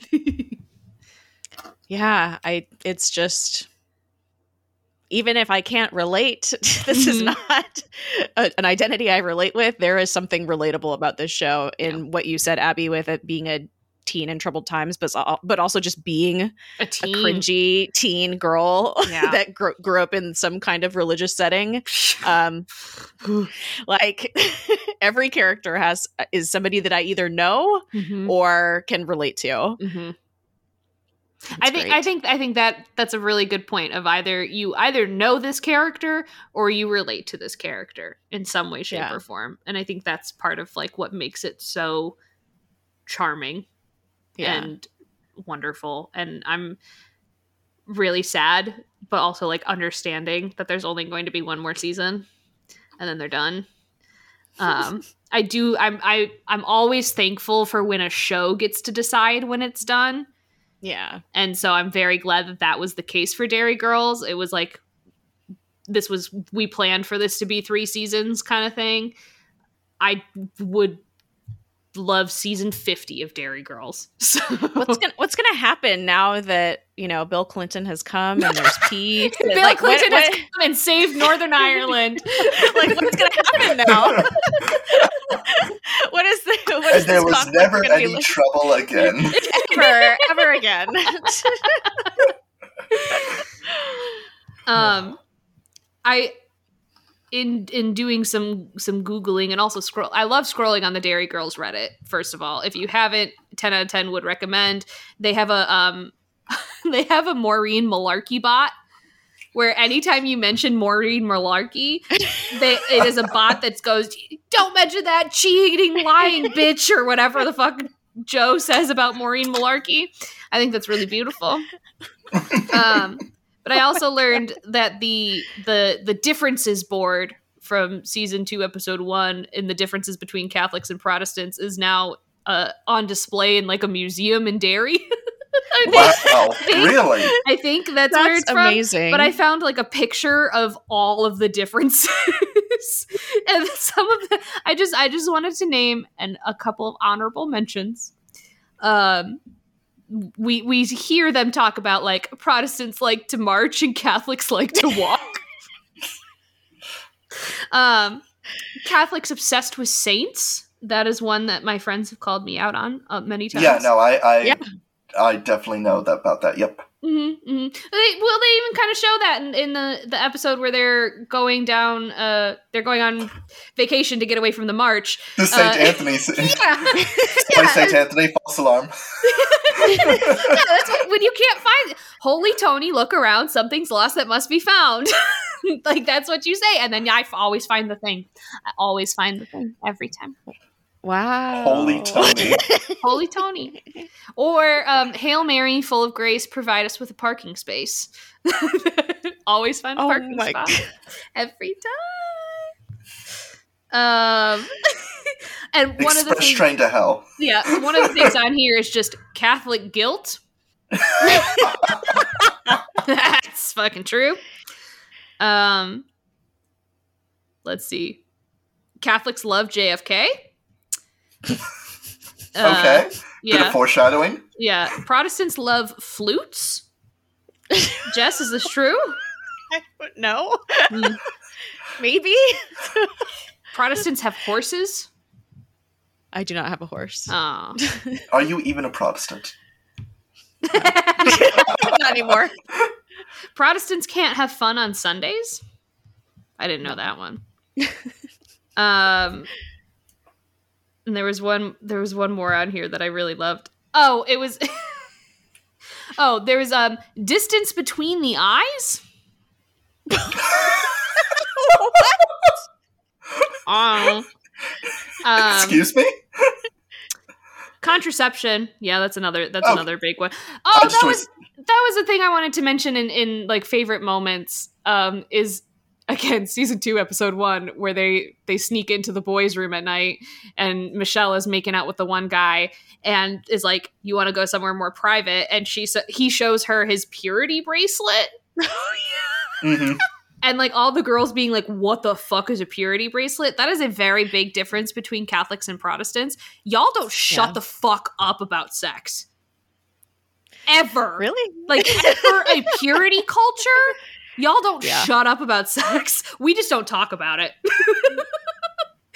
We just don't. If you think about it if you speak about it you're going to hell. So we just don't even. We just don't even. I had a purity ring. oh god. I got married to Jesus. oh no.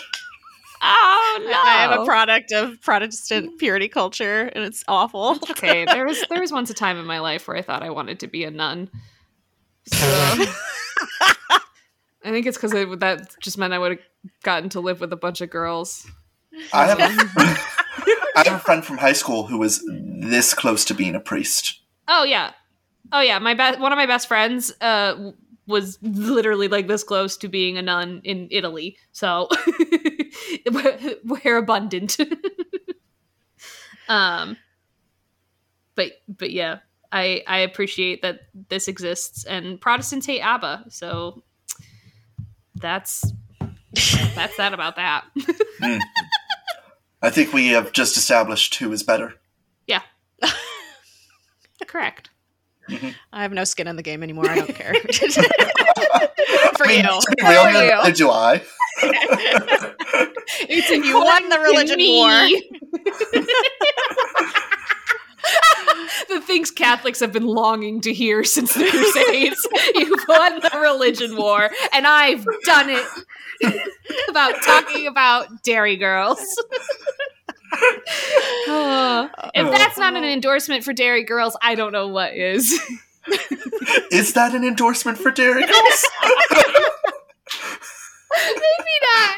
All right, ignore everything I've just said. Go watch Derry Girls. Oh, Ugh. this was fun. This was a good laugh. I'm glad we did this episode. Thanks for coming on here, Russ. Yeah. Thanks for having me. yeah. Let me know if you want me on to talk about any uh, one of my other obsessions. like the Batman. I was so good. I was not the one to bring it up first. but yes, the Batman. The my uh, predominant feeling after the Batman was, man, I really want to watch Twilight, and I feel like that says a lot about me as a person. One of our friends, Lynn, said something about like Batman. The Batman is like the sixth Yeah. Twilight movie. Yeah. Like it's the natural progression of Edward Cullen to becoming the Batman. And I was like, I can't unsee that. And I This yeah, is the skin can't of wait to watch it again. I can't wait to watch it. I think this is what Edward was up to during New Moon when he leaves Bella. When he, He was just the Batman. Oh my god. Oh my god. Well, again, thank you, Russ, for coming on and being fucking chaotic with us. We had a Thank blast. you for having me. It was fun. uh, if you want people to find you on social media, where can people find you on social media? Uh, on Twitter, you can find me at Clockwise Turnip, where I, yeah, I mostly just talk about whatever my current obsession is, which is currently the Batman. Nice. As it should be. Um, you can follow us on Twitter. Yeah, at LBT Pod. I just had a lost my brain cell moment. Um, you can find us on Twitter at LBT Pod. You can send us an email, lousybeautifultownpod at gmail.com. Holly is not allowed to send Uh, emails to us anymore. Holly is banned from sending emails to us. She sent us Smooth Yoda. I'm not happy about it. that Um, sounds distressing. so if you This are not because you always asked for people to email us, and I was like, Yeah. "No, don't email us." And you're like, "No, email us because I'm the one who will get it, and I read them because I don't read them." yeah, So this is your fault. It really you is. asked for this. it really is my fault. Um, you can uh, you could also leave us a five star review on Apple Podcasts Why are we talking about this again? Because I want validation. I don't know how many times I have to explain this. All I care about is validation, and we Spotify haven't. does reviews now too. Do they really? Yep, I already gave you guys five stars. What? Oh, I didn't know you could leave reviews on Spotify now. Can you leave like like a like a how do you No, just oh. star ratings, no words. Oh, just star ratings. Okay. I was like, oh, is there words? I know. I'm mostly just pissed at the like random people who keep giving us one star on Apple Podcasts and not fucking saying anything like as to why they're giving us. I know why, but tell me, coward. Say it my face. Um, we'll but read it on the pod. yeah. or you can also support us on Patreon, patreon.com slash lousy beautiful town pod. Yes. Yeah. Uh, Jess, where can the people find you? You can find me at Space Jess with four S's in the Jess. Where can they find you? You can find me at Abby M Cecilia. Uh, Don't forget, you that- can also find at, you can also find at, at RBM Cecilia. you can also find Jess there. There's Jess. No, you were so kind to let me borrow that account when I was in Twitter jail. Like you could find me there for a little bit. You, you have such a generous heart. I'm being gaslit. My friends uh, gaslight me for fun on twitter.com with Arby's. What the fuck is my life? anyway, we don't have a sign off because we've never had a sign off. So, uh, bye.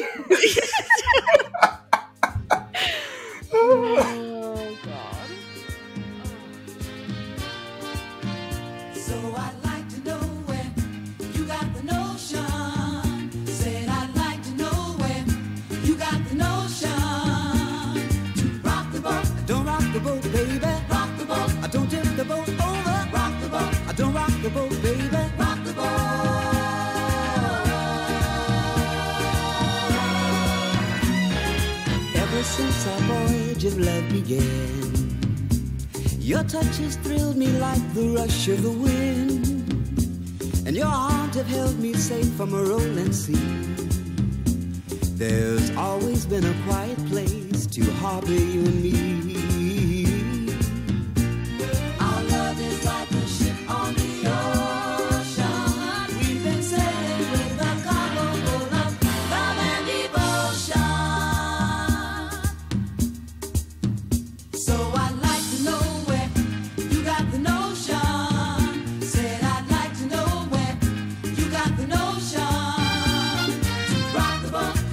The boat,